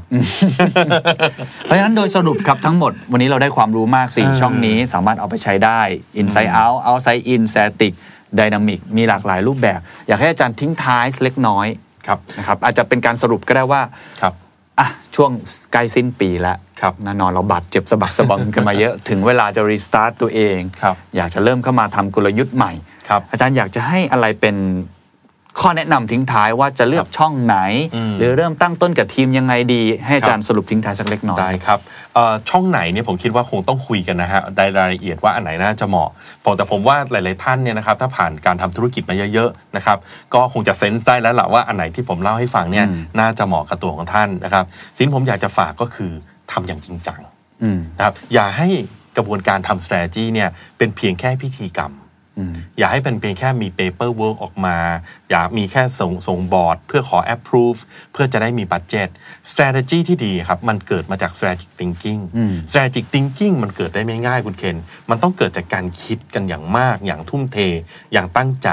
โดยไม่ติดกรอบของเก่านะครับ เราถือว่าของเก่ามีเป็นสิ่งที่ดีครับ แต่มันคืออดีต สิ่งที่เราจะต้องบริหารจัดการแล้วมีสำความสำคัญกับเรามากกว่า คืออนาคตนะครับเพราะฉะนั้นของเก่าถ้าเอามาใช้ได้เอามาใช้ แต่ของเก่าถ้ามันเอามาใช้ไม่ได้ ไม่เป็นไร เราสร้างของใหม่กันดีกว่านะครับแล้วโดยเฉพาะโลกตอนนี้ที่เราเรียกว่ายุค new normal ด้วยเนี่ยมันง่ายมันมันมันสนับสนุนเหลือเกิน ที่จะทำให้เราเนี่ยกล้าที่จะละทิ้งบางอย่างที่ในอดีตเราอาจจะไม่กล้า ครับ นะครับเช่นในอดีตเนี่ยเราบอกว่าโอ้โหขายของไม่มีหน้าร้านเนี่ยเป็นไปไม่ได้ ผมจะเปิดร้านอาหารคุณไม่มีหน้าร้านเนี่ยเป็นไปไม่ได้เลย มันจะเป็นร้านอาหารไปได้ยังไง วันนี้ข่าวคิดเช่นเกิดแล้ว แล้วก็ไปได้ด้วยเห็นไหมฮะเพราะฉะนั้นมันมีหลาย ๆ อย่างที่มันเกิดขึ้น ซึ่งสนับสนุนการที่เราจะทำ strategic thinking กันเสียทีนะครับ ขอให้จริงจัง ขอให้เอ่อพาพาคนในองค์กรเนี่ยเข้ามามีส่วนร่วมในกระบวนการนี้ ยิ่งไอเดียเยอะเท่าไหร่ ยิ่งได้ข้อดี ครับ แต่แน่นอนการสรุปครับ เราต้องใช้ผู้บริหารระดับสูง และกรรมการบริษัท ในการช่วยกันใช้ความคิดที่คมเฉียบ แล้วก็ตัดสินใจว่าเราจะไปทางทางไหน ครับ เพราะเราทำไปหลายทางพร้อม ๆ กันไม่ได้ เพราะอย่างที่อาจารย์เคยบอกแซจี้คือการมีทิศทางดิเรกชัน ใช่ ที่ชัดเจน เราจะไปคุณเคนจะไปภูเก็ตก็ไปพร้อมกับเชียงใหม่ไม่ได้ เออนั่นแหละแค่นั้นแหละครับจำ ครับ ง่ายๆนะครับ จริงจังนะครับ อ่า และ inclusive inclusive ให้คนช่วยกันคิดไอเดียเย ค อะ รับอ่า ๆ อย่าเพิ่งตัดสินที่ไอเดียแรก ครับ แล้วก็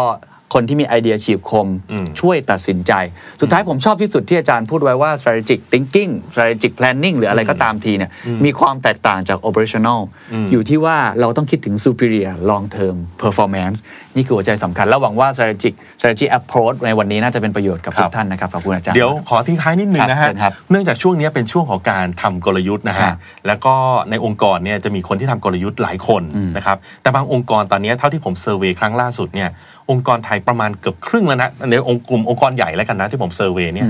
มีตำแหน่งหนึ่งครับที่ชื่อว่า Chief Strategy Officer อ่าใช่ครับ พูดง่ายๆ ก็คือมีใครบางคนเนี่ยเป็นคนดูแลเรื่องกลยุทธ์ในองค์กรแล้วนะครับผมก็เลยอยากจะขอประชาสัมพันธ์นิดนึง เชิญ นะ ครับ ณคน เชิญครับ เป็นงานที่ผมได้เรียนเชิญคุณเคนด้วย ครับ คุณเคนก็เอ่อขอบคุณมากเลยที่คุณเคน ให้เกียรติมาเป็นแขกรับเชิญในงานนะครับ ชื่อว่างาน strategy essential summit นะครับ ครับ ในวันที่ 6 พฤศจิกายนปีนี้ครับ เป็นงานที่ผมจะจัดเพียงปีละครั้งเดียวเท่านั้นเอง โดยการเอ่อเอานำองค์ความรู้ล่าสุดด้านกลยุทธ์เนี่ย ครับ มาแชร์กันในหมู่คนที่ทำงานด้านกลยุทธ์นะครับ ถ้าท่านไหนนะครับที่เอ่อเป็นคนที่สนใจด้านนี้และทำ ครั งาน บ ด้านกลยุทธ์จริงจังนะฮะ อยากได้รู้ทิปเทคนิค อยากรู้ latest update แล้วอยากมาเจอผมกับคุณเคนนะ ครั ฮะ บ ก็เรียนเชิญนะครับ เข้าไปดูรายละเอียดได้ที่อ่า Facebook ของผมนะครับ ชื่อว่า strategy essential ครับ strategy essential นะครับ ตรงตัวเลย ตรงตัวเลย แล้วเดี๋ยวในเว็บไซต์ standard ผมจะให้รายละเอียดไว้ด้วย ได้ 6พฤศจิกายนทั้งวันใช่ไหมครับ ผมทั้งวันเลยครับ แล้วก็จะมีเซสชันหลาย ๆ เซสชันมาพูดคุยกันร่วมตัวคนที่สนใจ ที่ ด้านกทำงาน ล ด้า ยุ น ทธ์ กลยุทธ์ครับ มาคุยกัน โอ้โหนี่รวมตัวเทพ ะครั มา บ กน่าสนใจมาก ได้ครับ น่าสนใจมาก นี่คือ strategy clinic ครับ ขอบคุณทุกท่านที่ติดตามนะครับ ขอบคุณอาจารย์ด้วยครับ ครับ ถ้าคุณชื่นชอบ The Secret Sauce เอพิโซดนี้นะครับ ก็ฝากแชร์ให้กับเพื่อนๆ คุณต่อด้วยนะครับ และคุณยังสามารถติดตาม The Secret Sauce ได้ใน Spotify, SoundCloud, Apple Podcast, Podbean, j o o x YouTube และ Podcast Player ที่คุณใช้อยู่นะครับ และอย่าลืมติดตาม Facebook Fanpage The Secret Sauce เข้ามาติชมเข้ามาพูดคุยกับผมได้เลยนะครับ